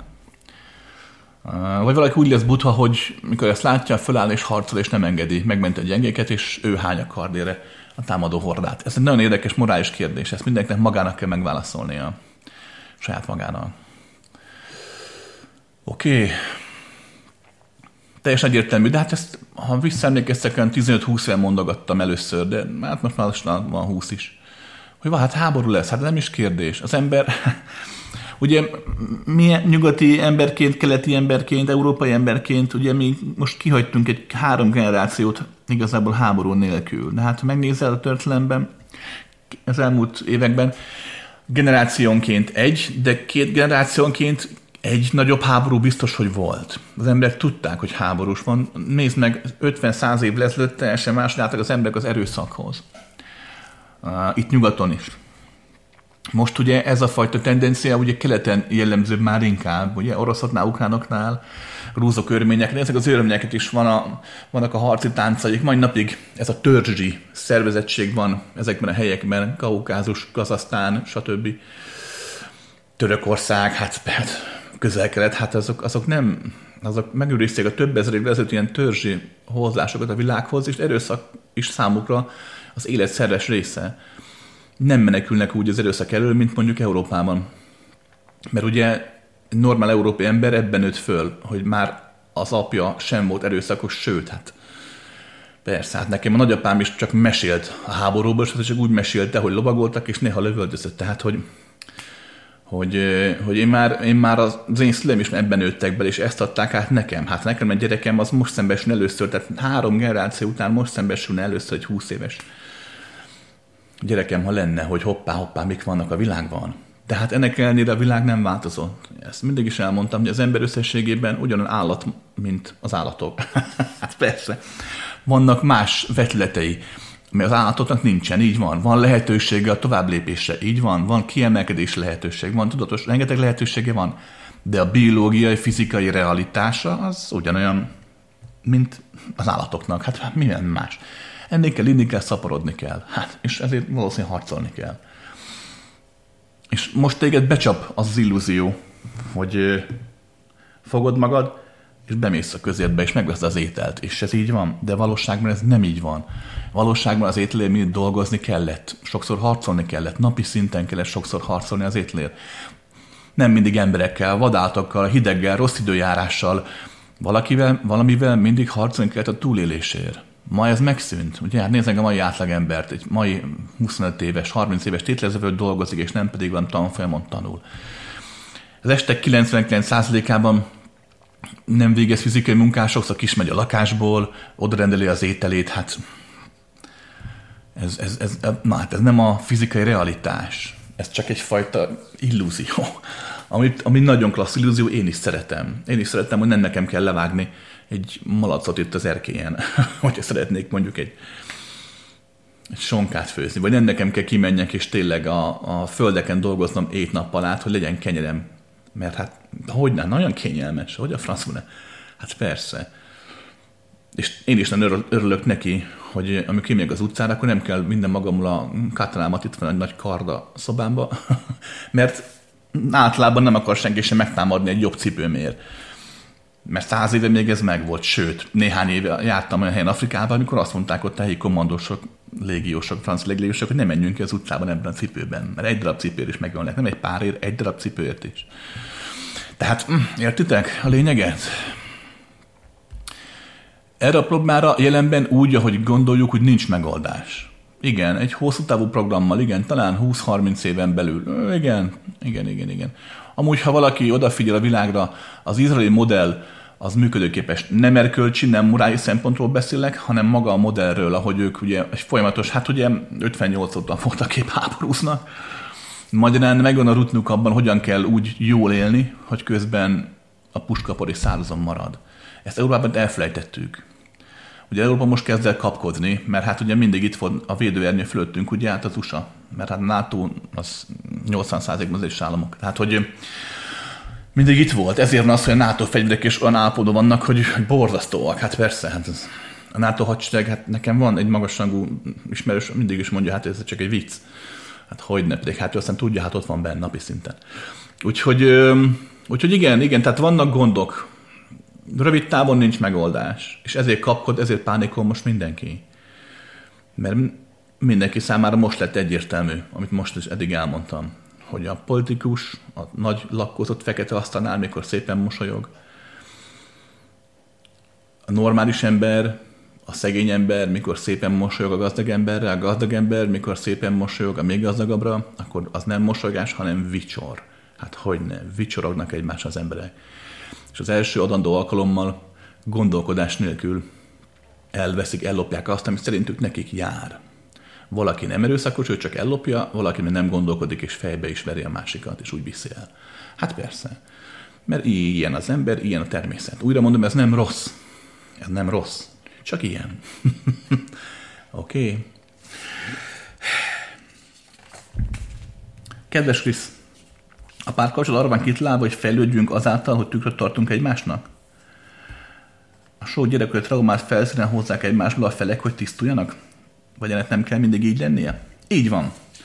Emberek, a párkapcsolat, mondogatni szoktam volt, az egy végtelen formáció, végtelen lehetőség. Megfigyeltek általános szabályok, amelyek mentén a jászma zajolni szokott, ez így igaz, de összességében azért szabad lehetőségek vannak. Valakinek azért van párkapcsolata, hogy megéljen magát boldogan, valakinek azért, hogy szenvedjen, valakinek azért, hogy felismerjen magát és fejlődhessen azáltal, hogy tükröt tart a másiknak. Így van. Mindenkinek más is más. Onnan fogod tudni a párkapcsolat szakértő, hitles, és valóban megéri hallgatni a gurút, vagy a mestert, vagy a pszichológust, hogy nem azt fogja mondani, hogy a párkapcsolatnak ez meg ez az oka, hanem azt mondja, hogy bármi lehet. És akkor nézzük meg, hogy nálad mi lehet az oka. Mert valóban egyértelmű, hogy a legtöbb ember követ egyfajta mintát. Oké? Okay? Római 2. A párkapcsolatban a következő a nagy csapda, hogy egyrészt változik, másrészt meg nem. Valahol az ember törekszik a változásra, de törekszik az állandóságra is. A gond az, hogy nem tudjuk, hogy melyik rész fog változni, és melyik rész fog nem változni. Tehát, hogy bennem, illetve a páromban melyik fog változni, és melyik fog nem változni. Mert ezt tudnánk, és tudnánk együtt változni, nem menne semmi probléma a párkapcsolattal. A gond az szokott lenni, hogy változás nem közös. Valamelyik fél már nem akar hetente 8-szor szeretkezni, valamelyik meg már hetente 12-szer szeretne 5 év után. Valamelyik fél már szeretne gyereket, valamelyik nem szeretne gyereket. Valamelyik fél már nem bulizna, másik fél többet bulizna, és sorolhatnám a végtelenig a példákat. Noha, amikor megismerkedtek, akkor ez közös volt, akkor ez egy volt. Oké? Okay? Római három. A párkapcsolat másik az, hogyha a párkapcsolat sikeres, akkor valószínű vállás lesz a vége. Azt is megmondom miért, tudom, ez hülyén hangzik, mielőtt becsapod bűvös laptopot, vagy eldobod a telefont a kukába, mérgedve, hallgass meg, amit mondani akarok. Hát gondolj bele, hogyha tényleg a párkapcsolat mondjuk azért van, hogy a felek egymástól tisztulnak, hogy a traumát felszíne hozhassák egymást, ugye ezt írtad? Hát, hogyha ez sikeres és valóban így lesz, akkor megtisztulsz. Csak azt fogod észrevenni, hogy már nincs traumont, előhozhatna a másik belőled, és te sem hozod belőle elő semmit. És akkor szépen úgy éltek egymás mellett langyiban. Langyos vízben, pocsolyában. Hát innentől fogva, érted, valószínűleg fel fogtok állni. Hiszen ez a párkapcsolat, mivel már sikeresen megoldotta, megadta azt, amit adhatott, már nem adja. Hát igen, ez egy nagyon érdekes játszma ez. Zárásnak a következőt vettem észre. Ne ragaszkodjunk az elképzeléseinkhez. Sem kapcsolat előtt, sem kapcsolat közben, sem pedig utána. Hagyjuk, hogy megadja, amit megadhat. Úgy vettem észre, hogy a szerelem, a valóság, az egység, az mindig egy, egy könnyed, semmilyen állapotban szokott megszületni. Ez csak ott van. Ha nagyon várom, nagyon bele akarom erőszakolni a kapcsolatomba, a szerelmet nem lesz benne. Oké? Okay. Római kettő. Éljük meg azt, ami van a kapcsolatban. De nézzünk a jövőbe is azért, hogy látjuk-e magunkat a jövőben, hogyan látjuk, a másik is hogyan látja. Erről igen, és olykor, olykor beszélni kell, nem kell sűrűn, de beszélni kell, legyen közös haladás, közös terv, oké? Okay? Római három. Soha ne felejtsd el, hogy a párkapcsolatban az nem megoldás, hogyha mind a két, vagy az egyik fél feláldozza magát. Általában az egyik fél szokta feláldozni saját magát a kapcsolat oltárán, lesz egy dominánsabb, meg egy kevésbé dominánsabb fél, a dominánsabb egyre egoistább, egyre vaddisznóbb lesz, a elnyomott meg egyre inkább elnyomva fogja magát érezni. Hosszú távon vagy szakítás, vagy korai halál a vége. De van a másik eset, mikor mind a két fél beáldozza saját magát, és, és mind a két fél eltűnik, elzárkozik a barátoktól, elzárkozik a korábbi életétől, és csak a másikkal együtt akar mindent, csak együtt, csak, csak, csak, csak hosszú távon mind a két dolog tönkre meg a kapcsolatot. Miért? Mert eltünteti az egyént. Nem az történik, ami meg úgymond történnie kell, te is írtad, hogy a tükörtartásnak köszönhetően többek legyetek, valódik legyetek, hanem a szerep előbb téged, utóbb a másikat, vagy mindkettőtöket felzabál. Oké? Okay. Amúgy a párkapcsolat tök jó dolog, csak legyen valódi. Kedves Krisz, egy régebbi tudatos teremtésen mondtad, hogy álmodozzunk bátran, de ne ábrándozzunk. Mi a különbség a kettő között? Az elsőben érzelmeket is rakunk, és meg lehet a hála, amely teremtés segíti? Még az ábrándozásnál csak üres gondolatok vannak, amiben nincsen potenciál? Hm. Végül is igen. Az álmodozás az ugye az a te álmod, az én álmom, a bennünk való valóság, bennünk létező lényünknek egy kivetülése. Tehát valahol ezért használom ezt a kétféle fogalmat így. Igen, az ábrándozás például nem más, mint a, mint a, a számunkra nem kellő, felfoghatatlan, nem akarom ö, dolgoknak egyfajta vetülete. Az ábrándozás az, amikor, amikor menekülök önmagam elől, ezáltal olyan képekbe menekülök, amelyek ezt elősegítik. Amelyeknek köszönhetően nem kell szembenéznem azzal, aki vagyok, vagy nem kell szembenézek a realitásommal. Az ábrándozás inkább időhúzás, mint amikor ö, dolgozhat kéne, de azért csak megnézed ezt az következő évadot is valamelyik sorozatból, amiből már hogy láttam egy 12 egy tucat. Az álmodozás ezzel szemben egyfajta kreativitás.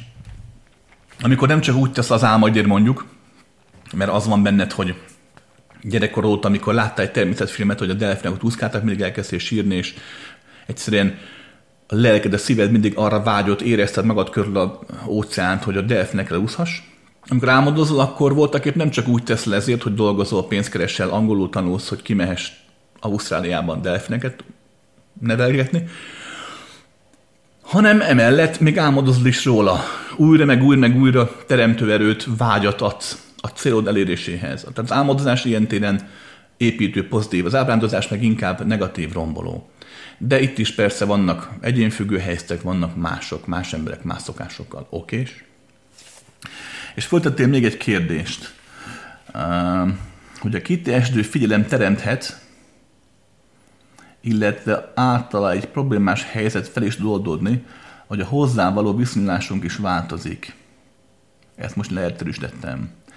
Mikor azt mondja, figyelj, nem kiold, hanem pont egy nem kívánt dolgot felerősít, például érzés vagy egy ragaszkodást. Na emberek, van a nagybetűs figyelem, és van a kisbetűs figyelem, jó? Különítsük el így. A nagybetűs figyelem az, ami a szabadságot ad, ami, ami határtlanságot ad. A nagybetűs figyelem onnan ismerhető fel, hogy nem ismerhető fel. hogy csak rá, rájössz hirtelen, hogy na ez volt az. Most kezdetben így van. Néhány év gyakorlás után lesz majd az, hogy a nagybetűs figyelem állapotában, mikor nem ítélkezel, nem értékelsz, nem gondolkozol, csak figyelsz, hogy ebben az állapotban tudsz tudatosan létezni is. Ezt mindig elmondom a kurzuson, hogy ez nem ugyanaz. Tehát amíg az ember elkezd gyakorolni a figyelmet, akkor amikor nagybetűsen valóban a figyelmet éli, akkor maga az ember, mint olyan, eltűnik, ezért csak néhány másodpercig szokott sikerülni a gyakorlások elején. Kettő, a kisbetűs figyelem viszont az, ami képes a dolgokat néven nevezni. Amikor értékelsz, mikor gondolkozol, mikor azon gondolkozol, hogy na most mind gondolkozom. mikor szavakat, gondolatokat alkotsz a fejedben, miközben éppen figyelni próbálsz az a kisbetűs figyelem. Ez a típusú emberi figyelem, ami közelebb áll a koncentráláshoz, különben, a figyelemhez, ha nagyon bemerevszik. Ez a típusú emberi figyelem mindig tartalmaz egyfajta emberi egoista megélést, és ezek ilyenkor az este többségében korlátozhatnak. Tehát amikor például arra gyakorolsz nagy görcsös emberi figyelmeddel, hogy félsz a magasságtól, hogy nem félek a magasságtól, nem félek, nem félek, nem félek. Ilyenkor voltak épp erősíted a magadban magasságtól való félelmet. Ez a fajta figyelemmel. Hiába van ott a nem szócska, az elme számára az a folyamat a félelem erősödését jelenti. Amíg amúgy gyakran segítheti, mert annyira átlendülsz ettől a dologtól, vagy átlendülsz egy ilyen nagyobb holdpontodon, vagy magas pontodon, hogy hirtelen azt veszed észre, hogy pillanatokra nem szédülsz, mikor fönn vagy a ház tetejének a legszélén.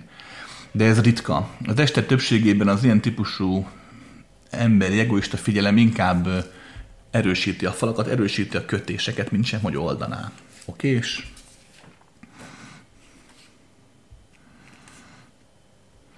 Kedves Krisz, látom magam előtt, és voltak épp meg is élem, hogy az élet úgymond egy foszlóvászon. Mennyire érdemes ezeket a képeket, érzéseket beleélni az életbe? Kell keresni valamelyféle megyénvállalási formát? Cselekedetet? Vagy hagyjam minden intézmény váljon, merüljek el benne, úgy sem tudok más tenni. Ne féljek önzevé válni. Némi bűntudat társul hozzá, hogy csak én éldegélem a magam valóságát. Néhány találkozás szükségszerű szűküléssel jár. Ez így van. Azt értem, hogy az életre folyamatos tágulás, szűkülés olyan, mint egy mérleghinta, amin mások is libegnek körülöttünk, velünk mennyire vagyunk felelősséggel irányunkban a valóság hullámain való szörfezéskor. Amennyire felelősséget válasz. Emberek, nagyon jól leírtad, de pont erről beszéltem az elmúlt 1 óra 28 percben. Többek közt erről is beszéltem. Nagyon jól leírtad, tökön megfogalmaztad. Így van, erről van szó. Hát hatás, ellenhatás, okokozat, amikor valami formát ölt, ezek a dolgok mindig megvannak. Hát hogy nem, máshogy nem lehet élni. Kommunikáció, kapcsolódás. Nem ez, hogy akarod. Hát persze. De ezen túl minden megélés a belső világban is zajlik, ami valahol a tiéd. De hát meg mégsem, hiszen hat rá a külvilág, hiszen most beszéltünk meg kapcsolódás, kommunikáció, oda-vissza kölcsönhatás, stb. A belső világban a megélés az nagyjából te felelősséged, bár ez sem teljesen igaz. De maradjunk ennyiben is, sokkal inkább érthetőbb maga a valóság. Oké? Okay? Felelősséget vállalni csak azért tudsz, A, ami te vagy, B, amit önmagaddal elfogadtatsz önmagadnak, például egy feleség, egy férj, egy gyerek, egy helyzet, egy szituáció lehetnek idegenek is. Ha azt mondod, hogy én igenis én vagyok a saját vállalatom, akkor igenis annak a 150 emberek, az alkalmazatod, azért valamilyen szinten te felelősséget válasz. Hát hogy ne? Hogy ne? Oké, okay? de ez mind rajtad múlik. Nincs univerzális moralitás vagy erkölcsösség ebben a kérdésben. Csak te döntesz. De ha már döntöttél, akkor már létrehozol erre egy univerzális moralitás és erkölcsöt, ami már rád is fog hatni. Hát hogy nem, de ezt te hozod létre. Csak mikor szembesülsz vele, akkor nem fogsz túlra tudni, hogy te hoztad létre, ezáltal kezelni, irányítani sem fogod tudni. Oké. Okay. Római 2, mit tegyél, ember, hát nem tudom megmondani. Hát pont ez a szép az egészben. Most vagy abban az állapotban, amikor, amikor tényleg már vannak szárnyad, és már csapkodsz velük. Hát most nem szabhatom meg, hogy merre repülj. Menj, merre akarsz. Hát hogy, na, merre vissza szél. Vagy amerre dobál, ugye a termékkémény. a felfele áram a meleg levegő. Tehát hogyne, hogyne, hogyne. Ha, éld, amit akarsz. Bátran. Pont ez a lényeg, amikor egy ember él, egy normál emberi életet, a normál emberi életben megfigyelte, az emberek 90%-a menekül a saját maga felelőssége elől. Ez mindig így van. Mindig az életemben mindig más a hibás. Nem én rontottam el, más volt a hibás. Meg megint az apám, az anyám, az nagyon nagy a hibás. De aki igazából minden hibás, az a Gyurcsán, meg az ufók, meg az Orbán, és meg a gyík emberek is. Ja, meg persze a zsidók, meg, a, meg mindenki. Hát hogy nem. Tehát mindenki hibás, csak ugye én nem. Tehát az alaphozzás. A legtöbb ember életében. Ökörség, maradjunk ennyiben. De akkor is ez van. Tehát ilyen téren Istentől való, a teremtéstől való, a végtelennek egy vetülete.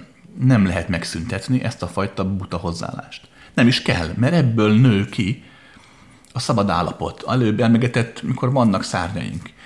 Tehát azért nem lehet megszüntetni az öntudatlanságot, mert olyan, mint azt mondanád, hogy akkor minden tojást tüntessünk el a földről. De hát akkor nem lesz madár, akkor nem lesz szabadon szárnyaló egyén sem, érted? Ha az öntudatlanságot megszüntetjük. Hát el kell viselni. Ahogy ahogy az ember fejlődik, változik, eljut oda, te is eljutottál, hogy rájön arra, hogy ez az egész ugye csak egyfajta illúziós létezés, mm, rájön arra, hogy nem akar így élni önöntudatlanul, már vannak szárnyai, és akkor már megindulunk. És így van, valóban erről van szó, hogy bizonyos találkozások újra visszakorlátoznak. Emberek, nem a korlátokkal vannak bajok, nem az a baj, ha egy találkozás megint bekorlátoz. Csak a korlátozás legyen tudatos. Tudd, hogy ezt te csinálod, hagyod, hogy itt legyen. Ezáltal tiéd lesz a felelősség. És a felelősség a tiéd, akkor képes lesz, lesz elengedni és megszüntetni, hogyha kell majd a korlátaidat, érted? Nem azért kell felelősséget vállalni tetteinkért, gondolatainkért, meg mindenünkért, mert az nem menő, vagy azért, mert az, az, az, az, az szenvedjünk az állandó bűntudattól. Jaj, dehogy. Azért kell rájönni arra, hogy ami veled történik a belső világodban, az te felelősséged, hogy megkapd az irányítást felette, mert ha az enyém, akkor tudom irányítani. Ha mindig más hibájából szenvedek, azt nem tudom irányítani. Kiírtok mindenki mást? Vagy hogy? Nézzük a diktátorokat, ugye nem véletlenül törekszenek mindig erre. Mert úgy gondolják, hogy a szabadságuk önmaguk elől a többi ember zárja el őket. De hát nem. Oké. Okay a felelősség mértéke másokkal való kapcsolódáskor, azt a tiéd, azt te állítod be, az rajtad múlik. Csak ha bekövetkezett, utána nem menekülj el, hanem vállal fel azt, ami történik. Oké? És Szia Krisztián, a teremtés tudatállapotával kapcsolatban szeretnék kérdezni. Elérni a gondolat nélküli gondolat állapotát nem könnyű. De nekem mégis több nehézséget okoz mostanában az, hogy az elmém lemásolgatja a tudatállapotokat. Így amiben vagyok, az nem valódi, és nem is működik. De milyen technikát alkalmazol, vagy kombinálsz, mivel csilletett ki az elméd, amikor ez történik? Nagyon egyszerű. Mindig elengedek mindent, amire rájöttem. Ez nagyon fontos, és hagyom, hogy rájöjjek valami másra, rájöjjek egy korlátlan formájára. Nem ragaszkodom ahhoz, amit jó állapotnak gondolok. Nem ragaszkodom ahhoz, amit úgy érzek, hogy na most volt egy célom, az végre sikerült, hú, akkor de király vagyok, és akkor ez így most tök jó volt. Hanem hagyjam, hogy egy más úton, módon álljon össze a mindenség. Hogy értsd, miről van szó. Ugye emberként itt vagyunk, ugye? 50 centi magasságtól mondjuk legmagasabb ember mennyi volt? 2 méter 80 centi magasságig. Mit látunk így? Hát a Földet. Egy 50 centis ember kell lenéz a földre, egy másfél méteres lenéz a földre, egy két és 80 méteres, majdnem három méteres lenéz a földre, mit lát? Hát a saját magasságából látja a földet, ami ott van a lába alatt. Mit látunk? Hát ugye látom a földrögöket, a kavicsokat, a hangyákat, bogarakat, hát mindenki ezt látja. Gödröket, ugye, majdnem bele is estem az egyikbe, járdaszegély, hát stb. Látom a világot. Fákat, ugye? De azokat már csak lentről látom, házakat már csak lentről látom. Tehát számomra emberként az utca az olyan, amilyen. De hogyha 50 méter magasra mész, akkor az utca megváltozik. A gödrök kisebbek lesznek. Már nem azt látod, hogy valami zöld, hanem látod, hogy 20 méterszer 20 méteres zöld egység. Mert nem csak azt látod, hogy fű meg bokor, látod, hogy hopp, ez egy park, mondjuk. Már látsz dolgokat is, amiket nem vett észre. Ja, van ott a hegy mögött egy folyó. Nem is tudtál, hogy van. De már látom azt is. Még magasabbra mész, ugye, 500 méterre, már mit látsz? Már a föld sima. Már nem látod a gödröket a földön. Nem is tudod mi az, ha nem tudtad volna, hogy ott gödrök vannak, hiszen csak síkot látsz. Zöld, narancssárga, piros, mindenféle síkokat látsz. Tereket látsz, házakat, háztetőket, még magasabbra mész, ugye akkor mit látsz már? Már, a, már csak egy, egy térkép az egész. Nem látod az embereket, nem látsz járműveket, nem látsz már semmit. Még magasabbra mész, mit látsz? Ugye kék bolygót. Még magasabbra mész, mit látsz? Csak egy pici csillagot. Arra akarok kiukadni, hogy mindaz, amit épp aktuálisan fel tudsz fogni, az csak azért van, mert épp akkor olyan magas vagy. Érted? azért átverni az elméd, mert mindig meg akarsz ragadni egyfajta magasságot, hogy legyen egyfajta stabilitásod. Ami amúgy tök jó, hát nem baj ez én is ezt csinálom, csak én néhány másodperc után elengedem azt, hogy megragadtam. És ez nem kell jóra gondolni. Mindenki azt hiszi, hogy tudatos embernek, mondjuk mint egy buthannak, vagy éppen nekem, nincsnek rossz gondolatai, nincs a fenét, hát meg hogy nem ideges, mindig nyugodt, jaj, de hogy, hogy lennék. Nem vagyok mindig semmilyen, nem lehetek mindig valamilyen, mindig minden lehetek. és azokból lehet vetületeket megélni. Értitek? Nincs itt arról szó, hogy van olyan szent ember, aki napi 24 órában csak szent. Jaj, de hogy. Ha igen, akkor nagy baj van, mert akkor csak egy szent robot, vagy egy szent kő, vagy valami hasonló. Oké. okay. Csak nem ragadok le egyik magasságnál sem. Nem mondom azt, hogy na most látom ilyennek a világot, akkor a világ ilyen. És még az sincs, hogy fontosan többnek látnám, gyakran megteszem azt, hogy hoppá, csak egy pici fénylő pöttyöt látok földnek, majd köző pillanatban meg megélem a Földet olyan magasságból is, hogy éppen a rajta fekszem. Értitek? Tehát, hogy így, így éri meg, így éri meg úgy fejlődni, hogy ne legyen a fejlődésnek soha határa, de ne is nagyon bolondulj bele. Mert, azt vagyok meg őszintén, amikor valaki elhisz egy adott magasságában lévő állapotot valóságnak, és úgy gondolja, hogy csak ez a valóság, akkor minden mást kizár, vagy hozzá torzít a valóságához, az adott állapotának köszönhetően felfogható valóságához, és ebbe hosszú távon belebolondul. és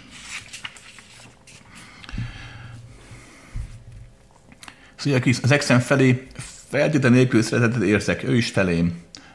Ugyanakkor nem tudunk jól együttműködni, szakítottunk. Továbbra is érezzük a feltétlenül nélkül szeretetet. Újrakezdés is szóba jön. Én viszont nem szeretnék vele párkapcsolatban lenni újra, mert azt gondolom, továbbra sem tudnánk jól együtt élni.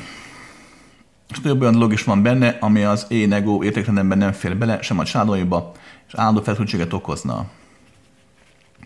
Jó meg lennék az a verzióban, hogy szeretjük egymást feltétlenül nélküli barátként. Szívesen kezdenék kapcsolatban más valakivel, aki az egónk jobban passzol, viszont nem tudom, hogy be tudnék engedni valakit így, hogy őt mennyire szeretem. Szerinted lehetséges lenne így egy új kapcsolatba kezdeni? Emberek, Római egyes. A feltétel nélküli szeretet benne van, feltétel nélküli. Nincs olyan, hogy csak párkapcsolatban működik. Meg olyan sincs, hogy párkapcsolaton kívül működik. Oké, nincs benne a csak, hát feltétel nélküli. Meglátásom szerint feltétel nélküli szeretetet az ember nem nagyon tud élni. Mert ember. Az embernek a létezése az egy feltétele, feltételek halmaza. hát persze. Oké, okay, feltétele saját magammal szemben, másokkal szemben, a világgal szemben, de ez így normális, ez nem baj. Arra akarok kiukadni, hogy a feltétel nélküli szeretet megélése az nem egy valaki felé irányul, hanem akkor a szeretet felé. Az él feltétel nélküli szeretetet, aki a szeretetté vált. Gondolkodj végig, gondol be logikusan. Nem lehet feltétel nélkül csak egy valakit szeretni. Mert feltétel nélküli. Nincs benne a csak egy sem. Értem, amit mondok? Római 2, valószínűleg az lehet akkor, hogy nagyon tudjátok a másikat szeretni. Így van. Nagyon-nagyon tudjátok a másikat szeretni. Számtalan oka lehet. Misztikus okoktól kezdve, előző életek, stb. Tudom is én emberi okok bezárlagosan. Lényeg az, hogy nagyon tudjátok szeretni a másik embert. Ez abból is gondolnám én, hogy itt van, hogy mondtad a formákat, hogy párkapcsolat, újrakezdés, nem akarod, ő akart, és stb. Tehát ez valószínűleg arról van szó, hogy nagyon tudjátok szeretni egymást. De hát mindketten tudjátok, hogy nem működik. Akkor Római 3 mi lehetséges a valóság, hogyha a feltételezés nem állja meg a helyét, hogy van valami ok, ami miatt a másik veled újra kezdeni, van valami ok, ami miatt ezt te meggondoltad, van valami ok, te úgy állsz hozzá, hogy nem akarod újra kezdeni, tehát vannak a háttérben okok. Na már most innentől fogva viszont, római négyes, amíg az okok ezek a háttérben léteznek, addig nagy valószínűség szerint nem fogsz tudni nyitni egy új ember felé. Szokták mondogatni, mielőtt nyitsz egy új kapcsolat felé, zárd le a régit. Ez nagyon jó tanács, csak egy marhaság. Mert nem lehet lezárni csak úgy a régit. Az lezáródik tehát el lehet játszani tudatosan a formákat, nem hívom fel, nem telefonálok, stb. De az érzelmi megélés, mint olyan, az, az nem következik be parancsszóra, hogy most már mától nem érdekel a másik. Ilyen nincs. Ez csak egy nagyon erőteljes elfolytás, aminek nem jó a vége. Sose jó a vége. De Római 5, nektek ez nem is kell, hiszen itt van a szeretet, amit úgymond feltétlenül nélküli láthatóan megy a barátság. Akkor menjen a barátság teljesen egyértelmű, hogyha a másik nagyon szervesen része az életednek, akkor az új nem fog tudni beleférni. Ez igaz. De hát nézd meg, az ember a barátaival nem sűrűn találkozik. Hát azért általában felnőtt emberként. Gyerekkoromban más, ugye, bemegyünk az iskolába, osztályba ráérünk, hát ott vannak a barátok, tök jó az élet. De felnőttként azért most, ha megnézed a barátaidat, többségben nem találkozom napjában, nem? Hetente egyszer, két hetente egyszer, hogy sikerül. Na most, ha az exeddel ezt a barátságot meg tudjátok így élni, hetente, két hetente egyszer találkoztunk, akkor tök jó, akkor nem lesz gond, tudsz majd nyitni az új felé, illetve az új párdat nem fogja zavarni a réginek a jelenléte, jó esetben. Római 5 oda kell figyelni, hogy az a barátság nem mehet túl bizonyos határokon. Tehát teljesen más az, hogy egy gyerekkori barátom, fiú barátom felhív éjfélkor, mert baja van és sír, és egy órán keresztül hallgatom. És teljesen más az, hogyha egy volt barátnő, volt feleség, vagy neked ugye egy volt férj, fölhív hajnali kettőkor, hogy menj át hozzá azonnal, és te fogod magad és átmész. Tehát az új, hogy vigasztald, az új kapcsolatod ezt nem fogja tudni valószínűleg elfogadni és feldolgozni. Az új kapcsolatnak az egója, hát nem is kérdés. Tehát, ugye végére, summa summarum. Nyitott vagy más felé kapcsolódni. Tök jó. Ez elég a kezdéshez. Oké? Okay? Um, annyit tegyél meg, hogy a barátod, az exed, ha tényleg barátod lesz, akkor legyen csak barátod. Magyarán, magyarán ö, legyen egyfajta távolság. A legtöbb esetben a barátod nem lakik veled. Megesik ez ilyen, láttam ilyet, de ritka. A legtöbb esetben azért nincs benne annyira az életedben. A barát az, az, az ott van, egy örök, de nem él helyetted, nem éli meg a életedet veled átlában közösen. Felnőttként, gyerekként más. De persze itt is van kivétel, de maradjunk az általános példánál. Erre törekedj. És akkor meg fogod látni, hogy ahogy, ahogy lesz saját tér az életedben, lesz egy saját tered, már majd tudsz oda beengedni másokat, nem feltétlenül párkapcsolati szinten, egyszerűen csak úgy, hogy ott legyen, beszélges, kommunikálj, hm. és előbb egyik ilyen, előbb-utóbb az egyik ilyen kapcsolatod egy más szint is fog kapni. És be fogod fogadni az újat is, persze. Azért nem éri meg kizárni a másokat az életedből, mert úgy gondolod, hogy túlságosan szereted. Nem hiszem, hogy ez megéri. Bár erre is láttam példát. Magyarán arra akarok kiukadni, hogy dönts, és utána tarts ki a döntésed mellett. És az új kapcsolathoz pedig nem kell nagyon sokat tenned, csak ját nyitott szemben, és enged közel magadhoz azt, akit úgy, aki úgy tetszik. Nem feltétlenül, mint leendő pár, hanem mint egyén, mint lélek, mint létező, mint... És akkor meglátod, hogy mit fog dobni a gép. Oké? Okay? Kedves Krisztián, mit jelent a tudatosság, mint szó, mint tudatállapot, vagy egyáltalán? a tudatosság általában azt jelenti, hogy vagyok. Tehát tudom, hogy létezem. Tétlezzük föl, mész az utcán, vezetsz autót, és hirtelen valaki bevág eléd, leszorít, majd végén még neki áll fejebb, és nyomja a gázt, és dübörögteti a zenét, és elhúz. Te mit csinálsz, ugye? Rázd a kezdet, utána mész, azon gondolkozol, ú, elérem, akkor biztos jó, megverem, ú, ráhívom a rendőröket, reagálsz. Majd megnyugszol, és akkor úgy még kicsit puffogsz, hazaérsz, elmondod a feleségednek, férjednek, hogy mi történt, majd úgy megnyugszol. És csak eltelik pár nap, és hirtelen azt veszed észre, hogy eszébe az egész esemény, aztán gondolkozott, hogy jó Isten, milyen hülye vagyok, hát egy másik hülye miatt én is átmentem egy állatba, hát miért? Na, a tudatosság meg itt jön. A tudatosság az, amikor, amikor mindaz, amit önmagadnak hiszel az ember, az erkölcs, a morál, a elvárásaid, a természetességed, mindaz, amit önmagadban jónak vagy éppen rossznak gondolsz, az nincs ott akkor, amikor ráébredsz arra, hogy vagy. Magyarán vezetsz, jön a tahó, bevág eléd, rádudál, mutogatja a középső ujját, és egyszerűen csak ott vagy. Ez egy fura állapot. Tudsz az eseményről, mindent élesen látsz, látod a csávón a fuxokat, ahogy a kis melsző rátkandikál a lukasos atlétán, bömböl a zene, látva napszemegének a kis törött darabkáit, mindent látsz. Látod a vigyorát, és egyszerűen tudod, hogy ez történik. A tudatosság valahol azt tudod, mint valakinek mondta, hogy voltak balesetei, volt baleset, és akkor hirtelen úgy lelassult az idő. Valahogy úgy rengeteg dolog át tud cikázni a fején, abban a 0,1 másodpercben, amíg tényleg odaért és belecsapódott a másik autóba. A tudatosság valami hasonló. Oké? Okay? De van más vetülete is, az, amikor te döntesz, mikor te gondolsz arra, amire gondolni akarsz. Nem arról van szó, hogy azért szidod a másikat, mert így neveltek, hogy igenis, aki tahó az utcán, azt szidni kell.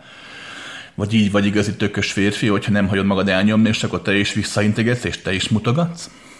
Hanem, hanem te döntesz, hogy mit élj meg ebből az egészből. Ez is tudatosság. A tudatosság az is, amikor valaki egóból tudatos, amikor, amikor a befolyáslások ellen felvértezi magát, és figyel, és nem hagyja, hogy, hogy elnyomják. Ez is egyfajta tudatosság. Tehát összességében nézve a tudatosság valami olyasmi, mondom, összességében nézve, hogy tudsz róla, hogy létezel, de nem az létezik, aki játsza a játszmát, hanem arról is tudsz, hogy igen, van egy emberi oldalom, és aki játsza a játszmát. Magadra gondol, és fogod látni, ja igen, azért üvöltök én is most a kocsiból a tahónak, mert apám is pont így üvöltött, vagy a bátyám is pont így üvöltött. Attól még üvölthetsz, csak tudsz róla, hogy ezt ezért teszed, hogy nem önmagad vagy most, csak a szerep. A tudatosság valami ilyesmi, és mondom, ennek még egy számtalan betlete. Amúgy.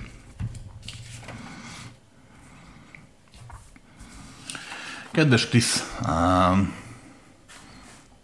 Michael, vagy Michael, nem tudom, hogy ejti, Newton, lelkünk útja 50 ezer ember ír tanulmányt, akik hipnózis terápiában részesített, méghozzá olyanban, amelyekben a megtestesülésük közötti köztes lét tapasztalatait vizsgáltam. Ezen tapasztalatok bizonyos pontokban azonosságot mutattak. Fürtszerű csoportokról beszéltek, mely csoportok ismerős lelkek halmazai voltak. Legedekesebb az volt, hogy mindegyik beszámolt hogy elsődlegesnek hívott lelkitársról, akivel különböző megtestesülésekben szoros kapcsolatban álltak. Te viszont valahogy túldimenzionáltnak itt led ezt az elgondolást, olyasmi valaminek, ami ha létezik is nem úgy, ahogy mi gondoljuk. Akkor most egy jó pár ember van, hogy félreértett, vagy az orvos esetleg, miről beszéltek ezek az emberek? Ö, nem. előbb mondtam a példát, emlékszel, hogy 50 centi magas, 1 méter magas olyan világot lát, 3 méter magas más világot lát, 50 méter magas teljesen más világot lát, 500 méter magas abszolút más világot lát, és aki 3000 fényév, idézőjelbe értem fényév magas, az meg aztán végképp más, érted? Na, ez pont ilyen, az univerzum, a létezés minden dimenzióban pont így működik. Ciklikus rendszerek vannak valahogy. Minél korlátlan valaki, ennél több rendszert átlát.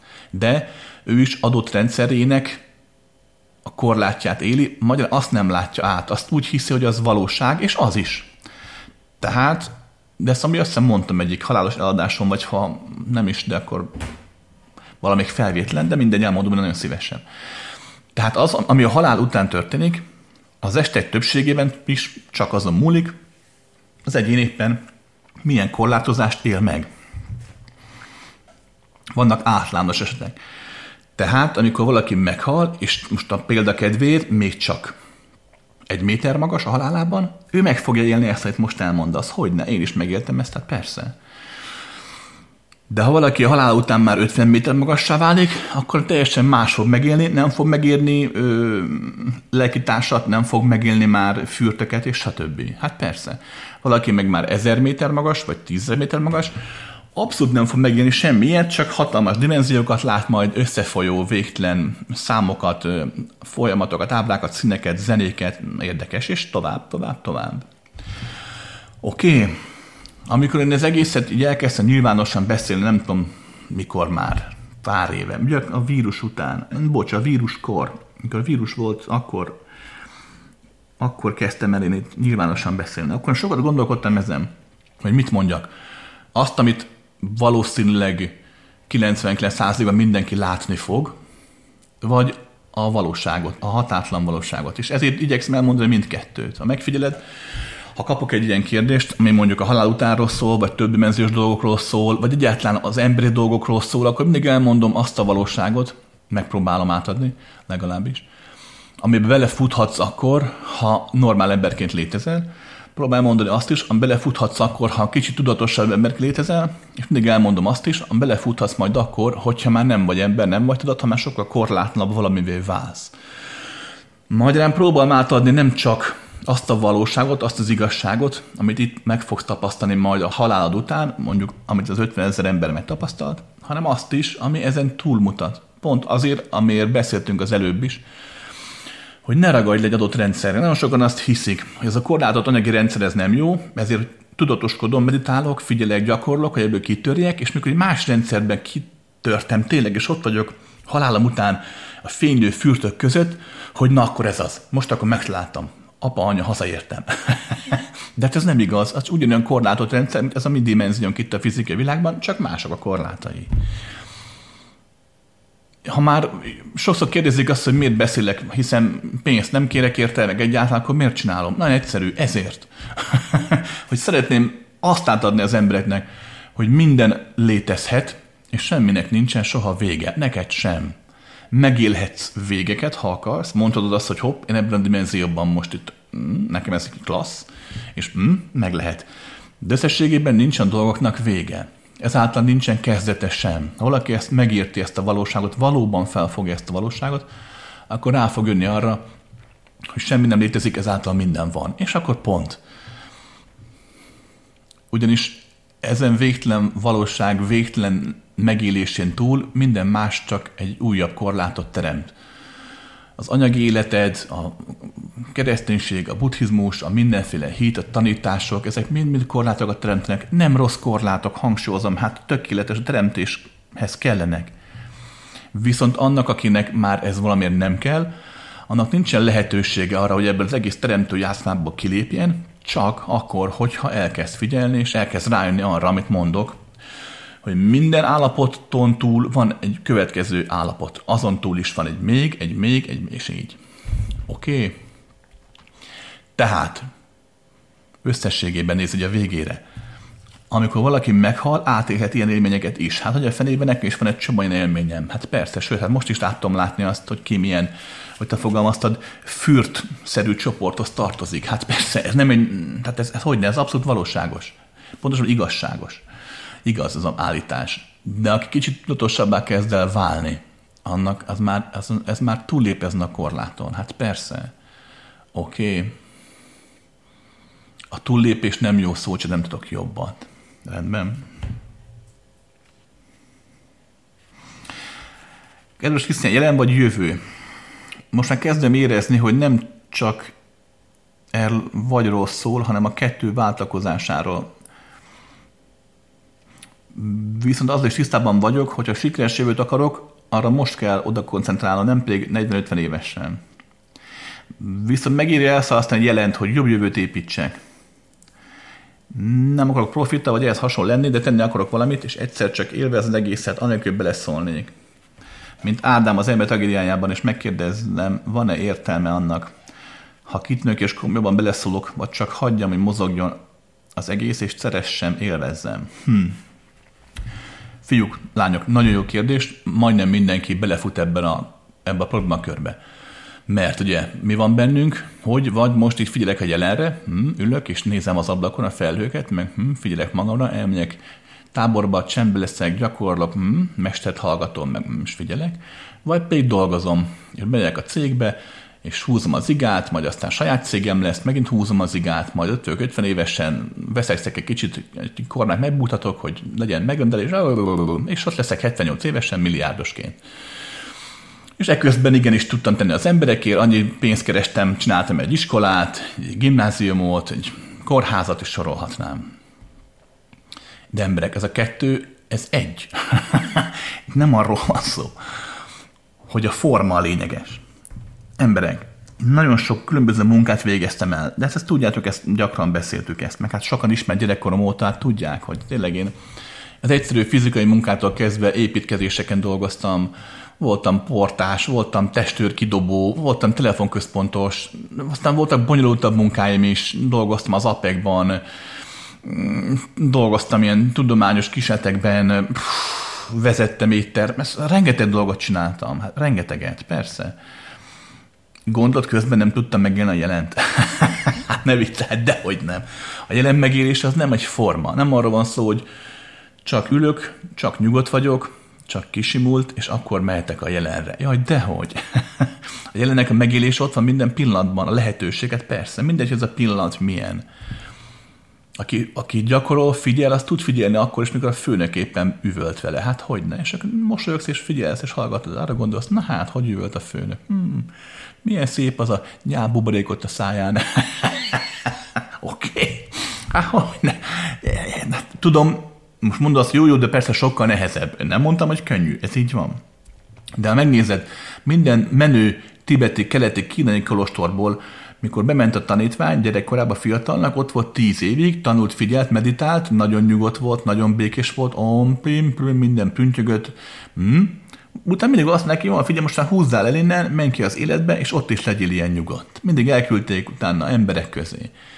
Nagyon más úgy jelen lenni, ez így van, hogy bámulom az aneszobrokat, nagyon más úgy, hogy kim a piacon, és a sok tahó lögdös, bököd, kirabolnak, megruddosnak, leköpnek, stb. Mert a valóságban jelen tudsz lenni mindenhol. Ez a kulcsa mindennek. Oké? Római kettő. Hogyha valóban jövőt akarsz építeni, akkor nagyon fontos, hogy tedd, persze, ha hogy a fenében de azt lehet jelenlétben is, sőt, úgy, lát gyorsabban is haladsz. A jövőteremtésnek mi a jelenlét adta lényege? Hát az, hogy meg tudod érteni az állapotot, hogy na, ott most épp miért vagyok. A legtöbb ember, mikor bemegy dolgozni, akkor csak húzza az időt, hogy végre hazérhessen, elfeledhesse a napját, és tévé, könyv, párkapcsolat, stb. Ez az idő elvesztegetése, nem az, hogy dolgoztál, hanem az, hogy így. És lehet tudatosan figyelni arra, ami történik. Tudd, hogy miért teszed, hogy tanulsz, hogy pénzt keresel, hogy tovább akarsz lépni, hogy figyelsz ha nincs ilyen lehetőség, akkor azt nézd meg, hogy te ki vagy a munka közben, hogy alakulnak ki a kapcsolataid, nézd meg többi embert. Rengeteg dolgot tanultam olyasmiből, amit most elmondok, olyan, olyan dolgokat megtanultam olyasmikből, mikor bejöttek az ajtón a melósok, amikor beszélgettek ott a lányok, a fiúk, hát tudod, mi minden aurát, minden kukkoltam, meg mindent láttam én ott, hát hogyne, hát legjobb, legjobb tanterem az élet. Oké? okay. Vagy a munkahely, pláne. Római 3. A jövőre pedig úgy kell felkészülni, hogy építkezni kell, ezt jól látod. ha valaki elkezd dolgozni, akkor, akkor próbáljon meg, és vannak álmai, vágyai, azokat próbálj megvalósítani. Igen, ez pénz kell. A pénzszerzés ö, szokták mondogatni, hogy ugye eltorzítja a lelket a sok pénz. Ez így nem igaz ebben a formában, azt vettem észre, hogy át egy a pénz azt hoz elő, ami benned van, át kettő, a sok pénz képes arra, hogy valamilyen szinten ö, hozzátorzuljunk a hatalommal. Ez igaz. Hatalomvágy a sok pénz felé összefonódik, ebben van igazság, de összesség nézve, hogyha figyelsz, akkor helyén fogod tudni kezelni ezt a dolgot. Nem egy milliárdos embert ismerek, aki abszolút tudatos és abszolút képbe van. Hát hogy ne? Tehát ez nem, nem feltétel. Oké, okay, a szegénység, a tudatossághoz, meg jelenléthez. Kezdj el tanulni, kezdj el figyelni, építs fel azt a folyamatot, amit szeretnél haladni, legyél benne kiemelkedő. Manapság, aki háttér, kapcsolatok és pénz nélkül akar megindulni, annak kell egy szellemi tőke, így hívja a közgazdaság. Ez azt jelenti, hogy, hogy valami olyan tudásnak lennie kell, ami, amiben jó vagy, ami stabil, ami kell az emberek, ami eladható az embereknek. Át kettő, valamilyen szinten ehhez is értned kell. A marketinghez, a cégér, ugye? A jó bort nem kell cégért, de hogy nem kell. a cégér kilakításához, önmenedzseléshez, stb kell egy nagyon jó kapcsolatépítő képesség, ez nagyon fontos, hogy igenis, amikor valakivel beszélsz, akkor, akkor, akkor sikerüljön beengedni magadba, és neki sikerüljön beengedni magába téged. Tehát ez egy többdimenziós vetület, ha valaki fel akarja építeni önmagát, úgymond anyagilag a következő 20-30 évben, vagy sikerben. Rendben? És zárásnak, hagyja fenében, amit mondasz, abszolút értem Ádám ember tragédiájával, persze. Hát én, én nekem, hogyha valaha még egyszer a fizikai dimenzióra, vagy a fizikai dimenzióhoz hasonló létezése fogok figyelni, akkor én is már csak így, hogy úgy egyszerre nem leszek ott sehol, de mégis mindenhol, és hogy végigkövetem az évmilliárdokat annélkül, hogy, hogy változtatnék a dolgokon. Persze, mert ebben én is látok lehetőséget. de egy dologra fókuszálni már én sem akarok, így most mondjuk, hogy itt a Krisztiánra kell fókuszálni olykor, olykor. Tehát ez, ez így engem se vonz már, de annyira sose vonzott, mindegy. De lényeg a lényeg, hogy, hogy ha már itt vagy emberként, akkor megéri beélni az emberi, ha már itt vagy lélek, meg tudatként, megéri beélni a lelki tudati életedet is. Oké? És jó nyomot különben, csak indulj meg bátran. Kedves Krisztián, Ennek 38 éves vagyok, 20 éve volt egy nem túl jó értelemben vett, meghatározó élményem egy füves cigivel. Felszíne hozta bennem a szorongásokat, depit, azóta is velem vannak sajnos, mintha részén váltak volna teljesen. Ez egyetlen alkalom volt, nem volt több. A cigi után megváltozott a látásom. Nem látom a kéket, zöld, de nem látok a négyzet helyett kört, nem látok szellemeket. Nem kell szemész, nem láttak semmit. De mintha az iziben látnék, ami rettetően zavar és még több szorongást okoz. Mintha látnám, hogy látok, és nem egy természetes valami lenne. Hm. Nem tudom megszokni. Nem tudok együtt élni vele. Egy látó azt mondta, a cigi nem volt tiszta, valami az agyamba lerakódott, és látás az agyon kereszt történik, ezt el kell fogadnom, hogy így marad, és barátkozzak meg vele. Mi ez a jelenség? Hm, nem tudom. Ö, hasonlókról hallottam, bár azok nem tartottak 20 évig. Pláne úgy, hogy egyetlen alkalom volt. Nem tudom ezt így megmondani. Uh, mindes nem akarsz betörődni, akkor ne törődj bele. A látó tök jó, de inkább menj el komoly szakemberekhez. A látás, hogy agyi, minden agyi, de valami mégis. A látás nagyon összetett, nagyon bonyolult folyamat, rengeteg, rengeteg különböző apróságon múlik. Oké? Okay? Um, amúgy értem, mire gondolsz. Értem, mire gondolsz az ízilátás alatt. De nem tudom így neked megmondani hirtelen, hogy merre kéne, merre kéne nyomoznod. De az elgondolkodtató, hogy amiket egy darab üvegcigi felszínen hozott szorongásokat, depiket, azok még mindig ott vannak. Hogy válhattak a részeid? Érte? Ezen, ezen a vonalon megindulhatnál. Elengedés, elengedés, elengedés. Megszeretgetni a nyomorúságodat, megszeretgetni a démonaidat, átülelni őket, hagyni, hogy többek lehessenek. Ugyanis, hogyha harcolsz velük, akkor előbb-utóbb nyerni fogsz, de amúgy megveszítesz. Ez mit jelent? Most csak metaforikusan beszélek, oké, okay, tehát képekben gondolkodok, ezt ne így képzeld a valóságban, de így lehet legjobban megérteni. Képzeld azt, hogy, hogy, hogy vagy te, és a tested vagy te. És akkor egyszer csak van egy traumád, van egy szorongás, egy depi, aki kinő a testedből. Képzeld, mondjuk, ha depi, a depi egy ilyen zöldes, ködös színű, ilyen kis polipszerű pióca lenne, és a kinőne mondjuk a karodon, és elkezdesz lebirkozni. Hát mit keresed? De próbál letépni, de hát nem jön, mert belőled jött ki. Hát a részed. És hogyha elég erős, elég kemény vagy, és elég sokat harcolsz ellene, terápiákra mész, megstőrekhez, látókhoz, gyakorolsz, stb., előbb-utóbb le fogod tudni szakítani magadról. A gond az, hogy ledobod a földre, és ő nem hal meg.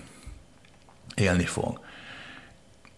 Kettő, a még nagyobb gond az, hogy az részed. Tehát valahogy neki hozzád vissza kell találnia. De hát úgy nem tud, ha a földön van, és mindenki megtapossa. Bekemedik, erőszakosabb lesz, és egyre újabb és újabb formában fogja felütni a fejét. Barátoknál, ismerősödni, rokonoknál, és nálad is. Trükkös, hát trükkös. Csak úgy tudod magadból olvasztani, meg tudod szeretgetni, és hagyod, hogy megváltozzon a benned lévő depresszió, szorongás, stb. Tudom, ez így kicsit misztikusnak hangzik, de összességében működhet. Ha el tudjuk fogadni, tudatosan tudjuk tenni a félelmeket, a depressziót, fénybe tesszük, hagyjuk, hogy úgy táncoljon, hagyjuk, hogy olykor-olykor megkapja magáét, de azért ne engedjük, hogy uralkodjon, és akkor szép apránként úgy újra részünké válhat, megtanulhatjuk felhasználni az erejét, tehát ez, ez a folyamat működhet, talán. De nem tudnám neked azt megígérni százszázalékosan, hogy vissza fog térni a látásod úgymond a normális nemzizisre. Oké? Na és akkor... Kedves Krisztián, egyik előadásod említette, hogy iskolásként figyeltre az embereket, hogy munkaidőm az étteremben mennek, és ekkor hogy te is így szeretnél élni később, szabadon. Többször beszéltél a pénzről, gazdaságról, említette, hogy döntés, választás kérdése. Kérdésem az, hogy lehet szert tenni anyagi gazdaságra úgy, hogy az ember nem logozza magát halára. Azt mondtad, rájöttél, hogy fizikai munkával meglehetősen korlátozottak a lehetőségek. Ezután elkezdtél üzletről tanulni a hozzáértő emberektől. Úgy érzem, nekem is erre van szükségem, és alkalmazott munkaviszonyban akartam beállni, borzasztó rossz érzéskelített hatalmába. Hm. Üzleti életben olyan ember kinek tanulhatok. Mit javasolsz, hogy érdemes elindulni az úton? Esetleg tőled is tanulhatnék. Kiegészítés. Kicsit úgy érzik, mint a mézes madzak, hisz az ember kitűz maga elé egy célt, megvesz egy házat vagy bármit, eléri kemény munkával, és realizálja, hogy a kitűzött cél dupla annyiba kerül. Így játék kezdődik előről. Hm. Mivel lehet ebből kitörni? Jó meglátások.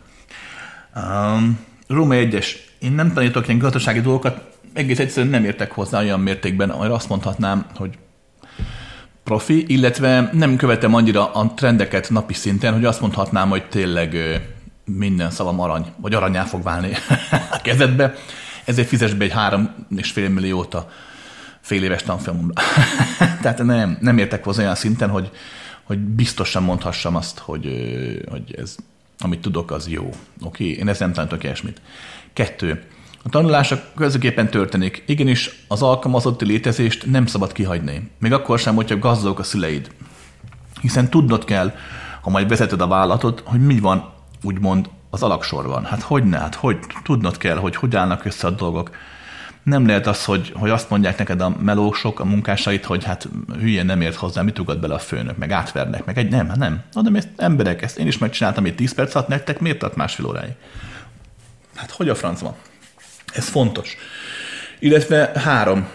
Fontos az alkalmazott lét, hogy igenis tud milyen annak lenni. Nagyon sok vezető elrontja azzal, hogy elfelejti, hogy teljesen mások gondolkodik ő, és teljesen mások gondolkodik az alkalmazotti ember. Mindkettőre szükség van. A vezetőnek fontos megérteni az alkalmazottját. Az alkalmazottja nem fontos a vezetőt, de a vezetőnek muszáj, hogy fölfogja, és tudjon alkalmazkodni az alkalmazottakhoz. Annélkül nem fog haladni a, a biznisz, oké? Okay? Már ha vállalatban, hogy és meggondolkozol. Római 3. Elkekes létsenek. Nincs olyan munka, ami vállalkozás, vagy bármi, ami előre visz, annélkül, hogy ne dolgozzál magad halálra. Van, amelyikben csak 5 vagy 10 évig kell magad halálra dolgozni. De nagyon sokat kell dolgozni minden téren. Sokszor elmondtam már, de elmondom újra a lehetőségeket. És ha rám hallgatsz, akkor nem mondd azt egyből, hogy nem. Ja, ez azért jó, de nem. Ja, ez még így nem, úgy nem, amúgy nem. Ne, ne. Csak hagyd, hogy megláss benne az utat. Mert amit elmondok, az nem az az út. De a elmondottak alapján létrehozhatsz egy utat magadnak. És igenis ezt fogd föl, muszáj megértened, nem lehet enélkül haladni, hogy a haladás nem megy kellemetlenségek nélkül. Vagy ha igen, az tök jó mákon van, de nem szabad azt várni, hogy kellemetlenség nélkül menjen. Igenis mindig lesznek akadályok, amiket le kell győzni, meg kell mászni, falak, érted? Nem megy máshogy. Ha valaki nulláról indul, nincs gazdag apuka a háttérben, nincs politikai kapcsolat a háttérben, akkor következőképpen haladhat előre. Egyrészt beállsz egy működő multi alá, ez egy lehetőség. A multik ilyen nem rosszak. Miért? Mert összességében emberhiányal küzdenek. Ez azt jelenti, hogy, hogy középvezető fölött már egyre több az impotens, aki csak ott van és nem csinál nagyon semmit. Nagyon bizonyos szint fölött már a multitnak olyan speciális tudások kellenek, amelyek, amelyek kevesetnek vannak. Mindegy, hogy milyen szektorban dolgozol, pénzügy, gazdasági ipar, tök mindegy. A multik azért sem rosszak, mert nagy lélegyilkos banda, ez így igaz. Um, hogyha látják, van benned potenciál, akkor előbb-utóbb kiemelnek. Fizetik a tanfolyamot, a nyelvtanfolyamot, beiskoláznak, sorolhatnám. Ugyanis ezt fontos megérteni, a lehetőségeken áll a meggazdagodás útja, a lehetőségeken. Magyarország kisország, kis foci, kevés lehetőség. Tehát igenis egy angolt meg kell tanulni lehetőleg vérprofin. Nagyon jól. Hogy olyan szinten, hogy ki tud fejezni az érzelmét, a gondolatot is. Nem azt, amit érzel és gondolsz, hanem a mögöttük lévő tartalmat. Ez fontos. Ezt nem úszod meg. Ugyanis nem arról beszélek, hogy csak nyugaton, csak Amerikában, angol száz területen fogsz tudni meggazdagodni. Nem erről beszélek. De a lehetőség, az mindenhonnan fog áramolni felét, hogyha egyszer megindulsz az úton, és nehogy az legyen már, hogy a lehetőség 98%-et elszalasztod, mert nem tudod fölfogni a feléd áramló dolgokat, nem érted a nyelvet. Oké, és ez nagyon fontos. A multiban ezt meg lehet kapni. Három. A multi azért jó, mert rengeteg különféle ember gyűlik össze, illetve nagyon sok olyan ember lesz ott, akivel később majd találkozni fogsz, mikor neked dolgoznak. Meg kell ismered a működési elvüket, hogy hogyan lehet őket motiválni, nagyon sehogy. Tehát, hogy egyáltalán hogy működik a rendszer, az nagyon fontos. Tehát ez nem egy rossz kezdés. Oké. Okay. Hogyha multi nem tetszik, akkor meg lehet indulni a politikai karrier útján. A politikai karrier nem feltétlenül jelenti azt, hogy politikus leszel, hanem csak ott sündöröksz, dolgozol nekik, magántitkártól kezdve bármi lehetsz. A sofőr, a, a drogszállító, akármi. Most persze a drogszállító csak vicceltem, ez egy másik bolygón van, ilyen ezen a bolygón nincs. lényeg a lényeg, hogy, hogy vagy akár egy politikus is. Fogod magad, elkezdett, tanulsz valamit, egész egy felsőfokú bármilyen vizettséget összekalapálni, akkor se unod és utálod. Gyakran elmondom emberek, hogy főleg a fiataloknak, hogy megéri végigküzdeni az egyetemet, nem csak azért, amit ott tanulsz, este többségében annak a 90%-át nem fogod használni soha. De ha az a képességet kialakul, hogy végig tudod segelni azt a 4-5 évet,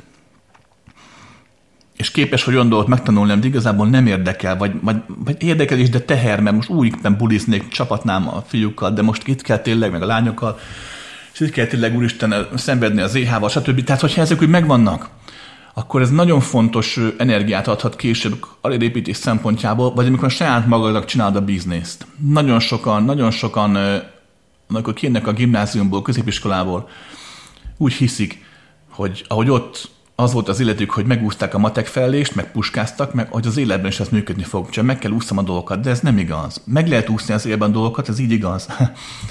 De fejlődni nem tudsz anélkül, hogy beleállj és hogy teremts. Hát hogy ne. Tehát megint lehúzni egy egyetemet, valami olyan terület, ami, ami vagy érdekel, vagy látsz benne potenciál lehetőséget, és akkor meg lehet kezdeni a politikai karriert. A politikai karrier azt kell tudnod, hogy nem Magyarországon, hanem egy másik bolygón. Egy másik bolygón úgy működik, hogyha elérsz előbb-utóbb egy kicsi közepes sikert, valószínű szét akarnak majd tépni, és ott neked kell majd másokat széttépni. Ezt nem úszod meg. Más bolygón így működik a politika, itt nem tudom, hogy működik, de más bolygón igen. Oké, okay, ezt jó, ha tudod. A hármas számú lehetőség ahhoz, hogy megtalálj saját magadat, hogyha önálló vagy, és saját útra lépsz.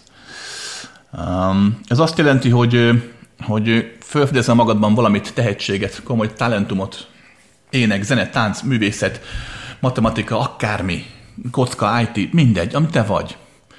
Um, és nagyon jó felfejleszted magad benne. Autodidakta módon, vagy tanulsz is, rád bízom, mind a kettő jó. És avval kiállsz a világ elé. És megpróbáld eladni. Um, és itt is a több nyelvűség. Pont múltkor nézegettem, vannak a Youtube-on bedobott egy ilyen szerintem német ilyen főzőműsort, ahol, ahol megnéztem, hogyan gondolja a szegény német, hogyan kell ungarisek gulást főzni. Hát úgy ne. De mégis 5, 6, 8, 10, 20, 30 millió ember nézte meg egy-egy ilyen főzését.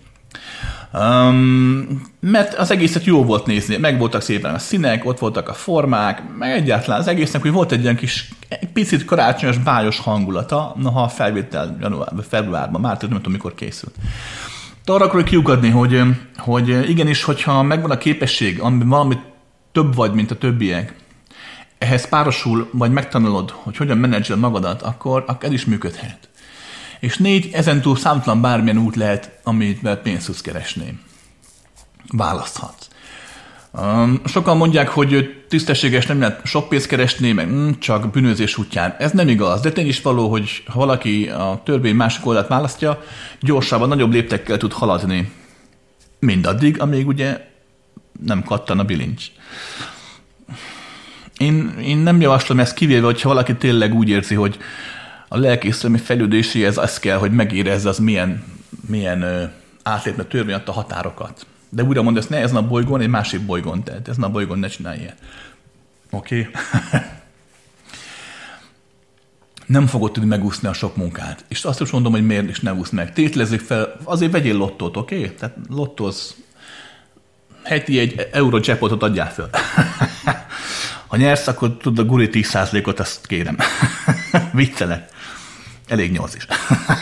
Na lényeg a lényeg, hogy tétlezzük fel, hogy nyersz a lottón nem, nem lenne sikerzt. Azt megmondom, miért nem. Nézd meg az összes lottó nyertest, ugye, hogy járt? Nem összes, majdnem mindegyik.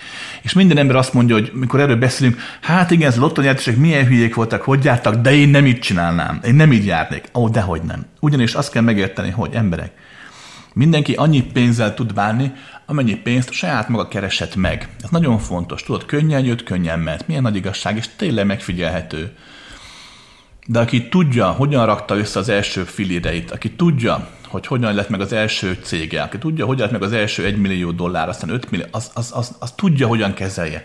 Nem bolondul meg attól, hogy jó, oké, most el tudom adni azt a kikötőmet, lett belőle 30 milliárdom, hát most mit kezdjek vele, vegyek még egy gyakort. Tehát nem lesz ilyen, meg, mert nem úgy gondolkodik, intelligensebb marad. A Soros Györgynek volt egy testvére, egy bátyja, az idősebb Soros. Ö, volt vele szerencsém egyszer beszélni, nem, nem velem, tehát nem négy szem közt, voltunk ott többen is. Sokkal máshogyabban gondolkodott, mint a, György az öccse. Megjegyzem, szerintem intelligensebb is volt, nem bántani akarom a soros ne félre. Az erkölcsi morális kérdésekben hasonlóan gondolkodtak, ami valahol érthető, hogy hogy torzult ebben ennyire, hiszen az azt érték, mert gyerekkorukban értett, hogy egy egész ország fordult elnök azért, mert zsidók voltak de most ne hagyjuk az egész antiszemita, meg az egész folyamatot. Lényeg, lényeg, hogy tök mindegy, hogy mit gondolsz, ki, hogy ítéli meg a soros családot, az üzlethez értettek. Az nem is volt kérdés. Gátlástalanul is értettek hozzá. És a soros, az a, a, a bátyja mondta egyszer, hogy, hogy amikor ő megy mondjuk tárgyalni, mondjuk a belvárosban, Dántában, New Yorkba, akkor nagyon gyakran fél órát sétál a tárgyalásra. Egyrészt, mert kiszelőzteti a fejét, egyrészt, meg hogy ő nem fog olyan drága helyen parkolni, amit a belvárosban kérnek tőle, ő kijebb áll meg, és inkább begyalogol. Mert hogy igenis az a parkolás, amit benne a belvárosban adnak 20 dollárért, neki meg ott kéne külváros odaadják 5 ér, neki nem ér meg 20 dollárt. Miközben annyi pénze volt az embernek, hogy nem hogy a belvárost, az egész várost megvehette vonatokkal, vonóval. Tehát a gondolkodásmódban megmaradt az árérték arány, megmaradt a teremtő erő befektetés aránya haszonhoz képest. Arra akarjuk kiukadni, hogy, hogy megéri, megéri um, lentről kezdeni, megéri végigjárni kemény munkával a szamárlétrát, ugyanis ha nem fektetsz bele sok energiát, nem fogsz belőle sokat tanulni. Ha nem tanulsz sokat, akkor nem fogsz tudni sokat teremteni. Ha nem tudsz sokat teremteni, akkor pedig ha a teremtés más úton, módon sokká válik, nem fogod tudni kezelni. Ki fog fogyni az ujjét közül, vagy megbolondít. Újra mondom, ne hidd, amit mondok, lottozzál. Ki tudja. De de a következőt vettem észre. Én nagyon sok embert volt szerencsé megismerni az elmúlt 20 pár év alatt, maradjuk most ebbe az elmúlt tényleg 48 évenbe. Um, évenben. Um, gazdagot, szegényt, jót, rosszat, becsületes, beslent, rengeteget. Minden sztereotípia valahol megállja helyét, és minden sztereotípia valahol megtéves. Nem lehet azt mondani, hogy az emberek ilyenek, vagy olyanok, vagy a szegények ilyen. Nincs. Ez mind-mind Csacskaság. De azt vettem észre nagy általánosságban, hogy azok a gazdag emberek, akiknek, akinek valamilyen értéke volt az életében, valami teremtő érték, valami olyan érték, ami, ami másoknak ad, is, másoknak is ad. Azok a gazdag emberek, akik, akiknek a gyerekeik nem voltak ilyen elszállt bolondok, nem drogozták magukat halálra a sarkon, vagy a ferrari Tehát ezek a gazdag emberek szinte kivétel nélkül maguk lettek gazdagok, lentről kezdték, szegény családból jöttek, sokszor nagyon vidékről, és úgy küzdötték föl magukat. Valahol, valahol ez a küzdelem adja meg azt az erőt, azt a tartást, amivel később fogod tudni kezelni az egészet. Gondolj bele, hát egy erős, széles, vastag törzs nélkül a nagy lombkornájú fa gyümölcs, az ki fog dőlni. Hát nem fog sokat gyümölcsöt, de puff, összedől. Tehát ezt nem lehet megúszni. Oké? Okay? Adj magadnak pár napot, sétálgass kicsit, és találd ki az utat, merre akarsz haladni, menj rajta végig. Oké? Okay? Lesz majd kiscsoportos foglalkozásunk még most júniusban, ha nem találsz ki semmit két hétig, akkor gyere el, és akkor, és akkor majd elmagyarázom. Jó? No, emberek, jók lehetek.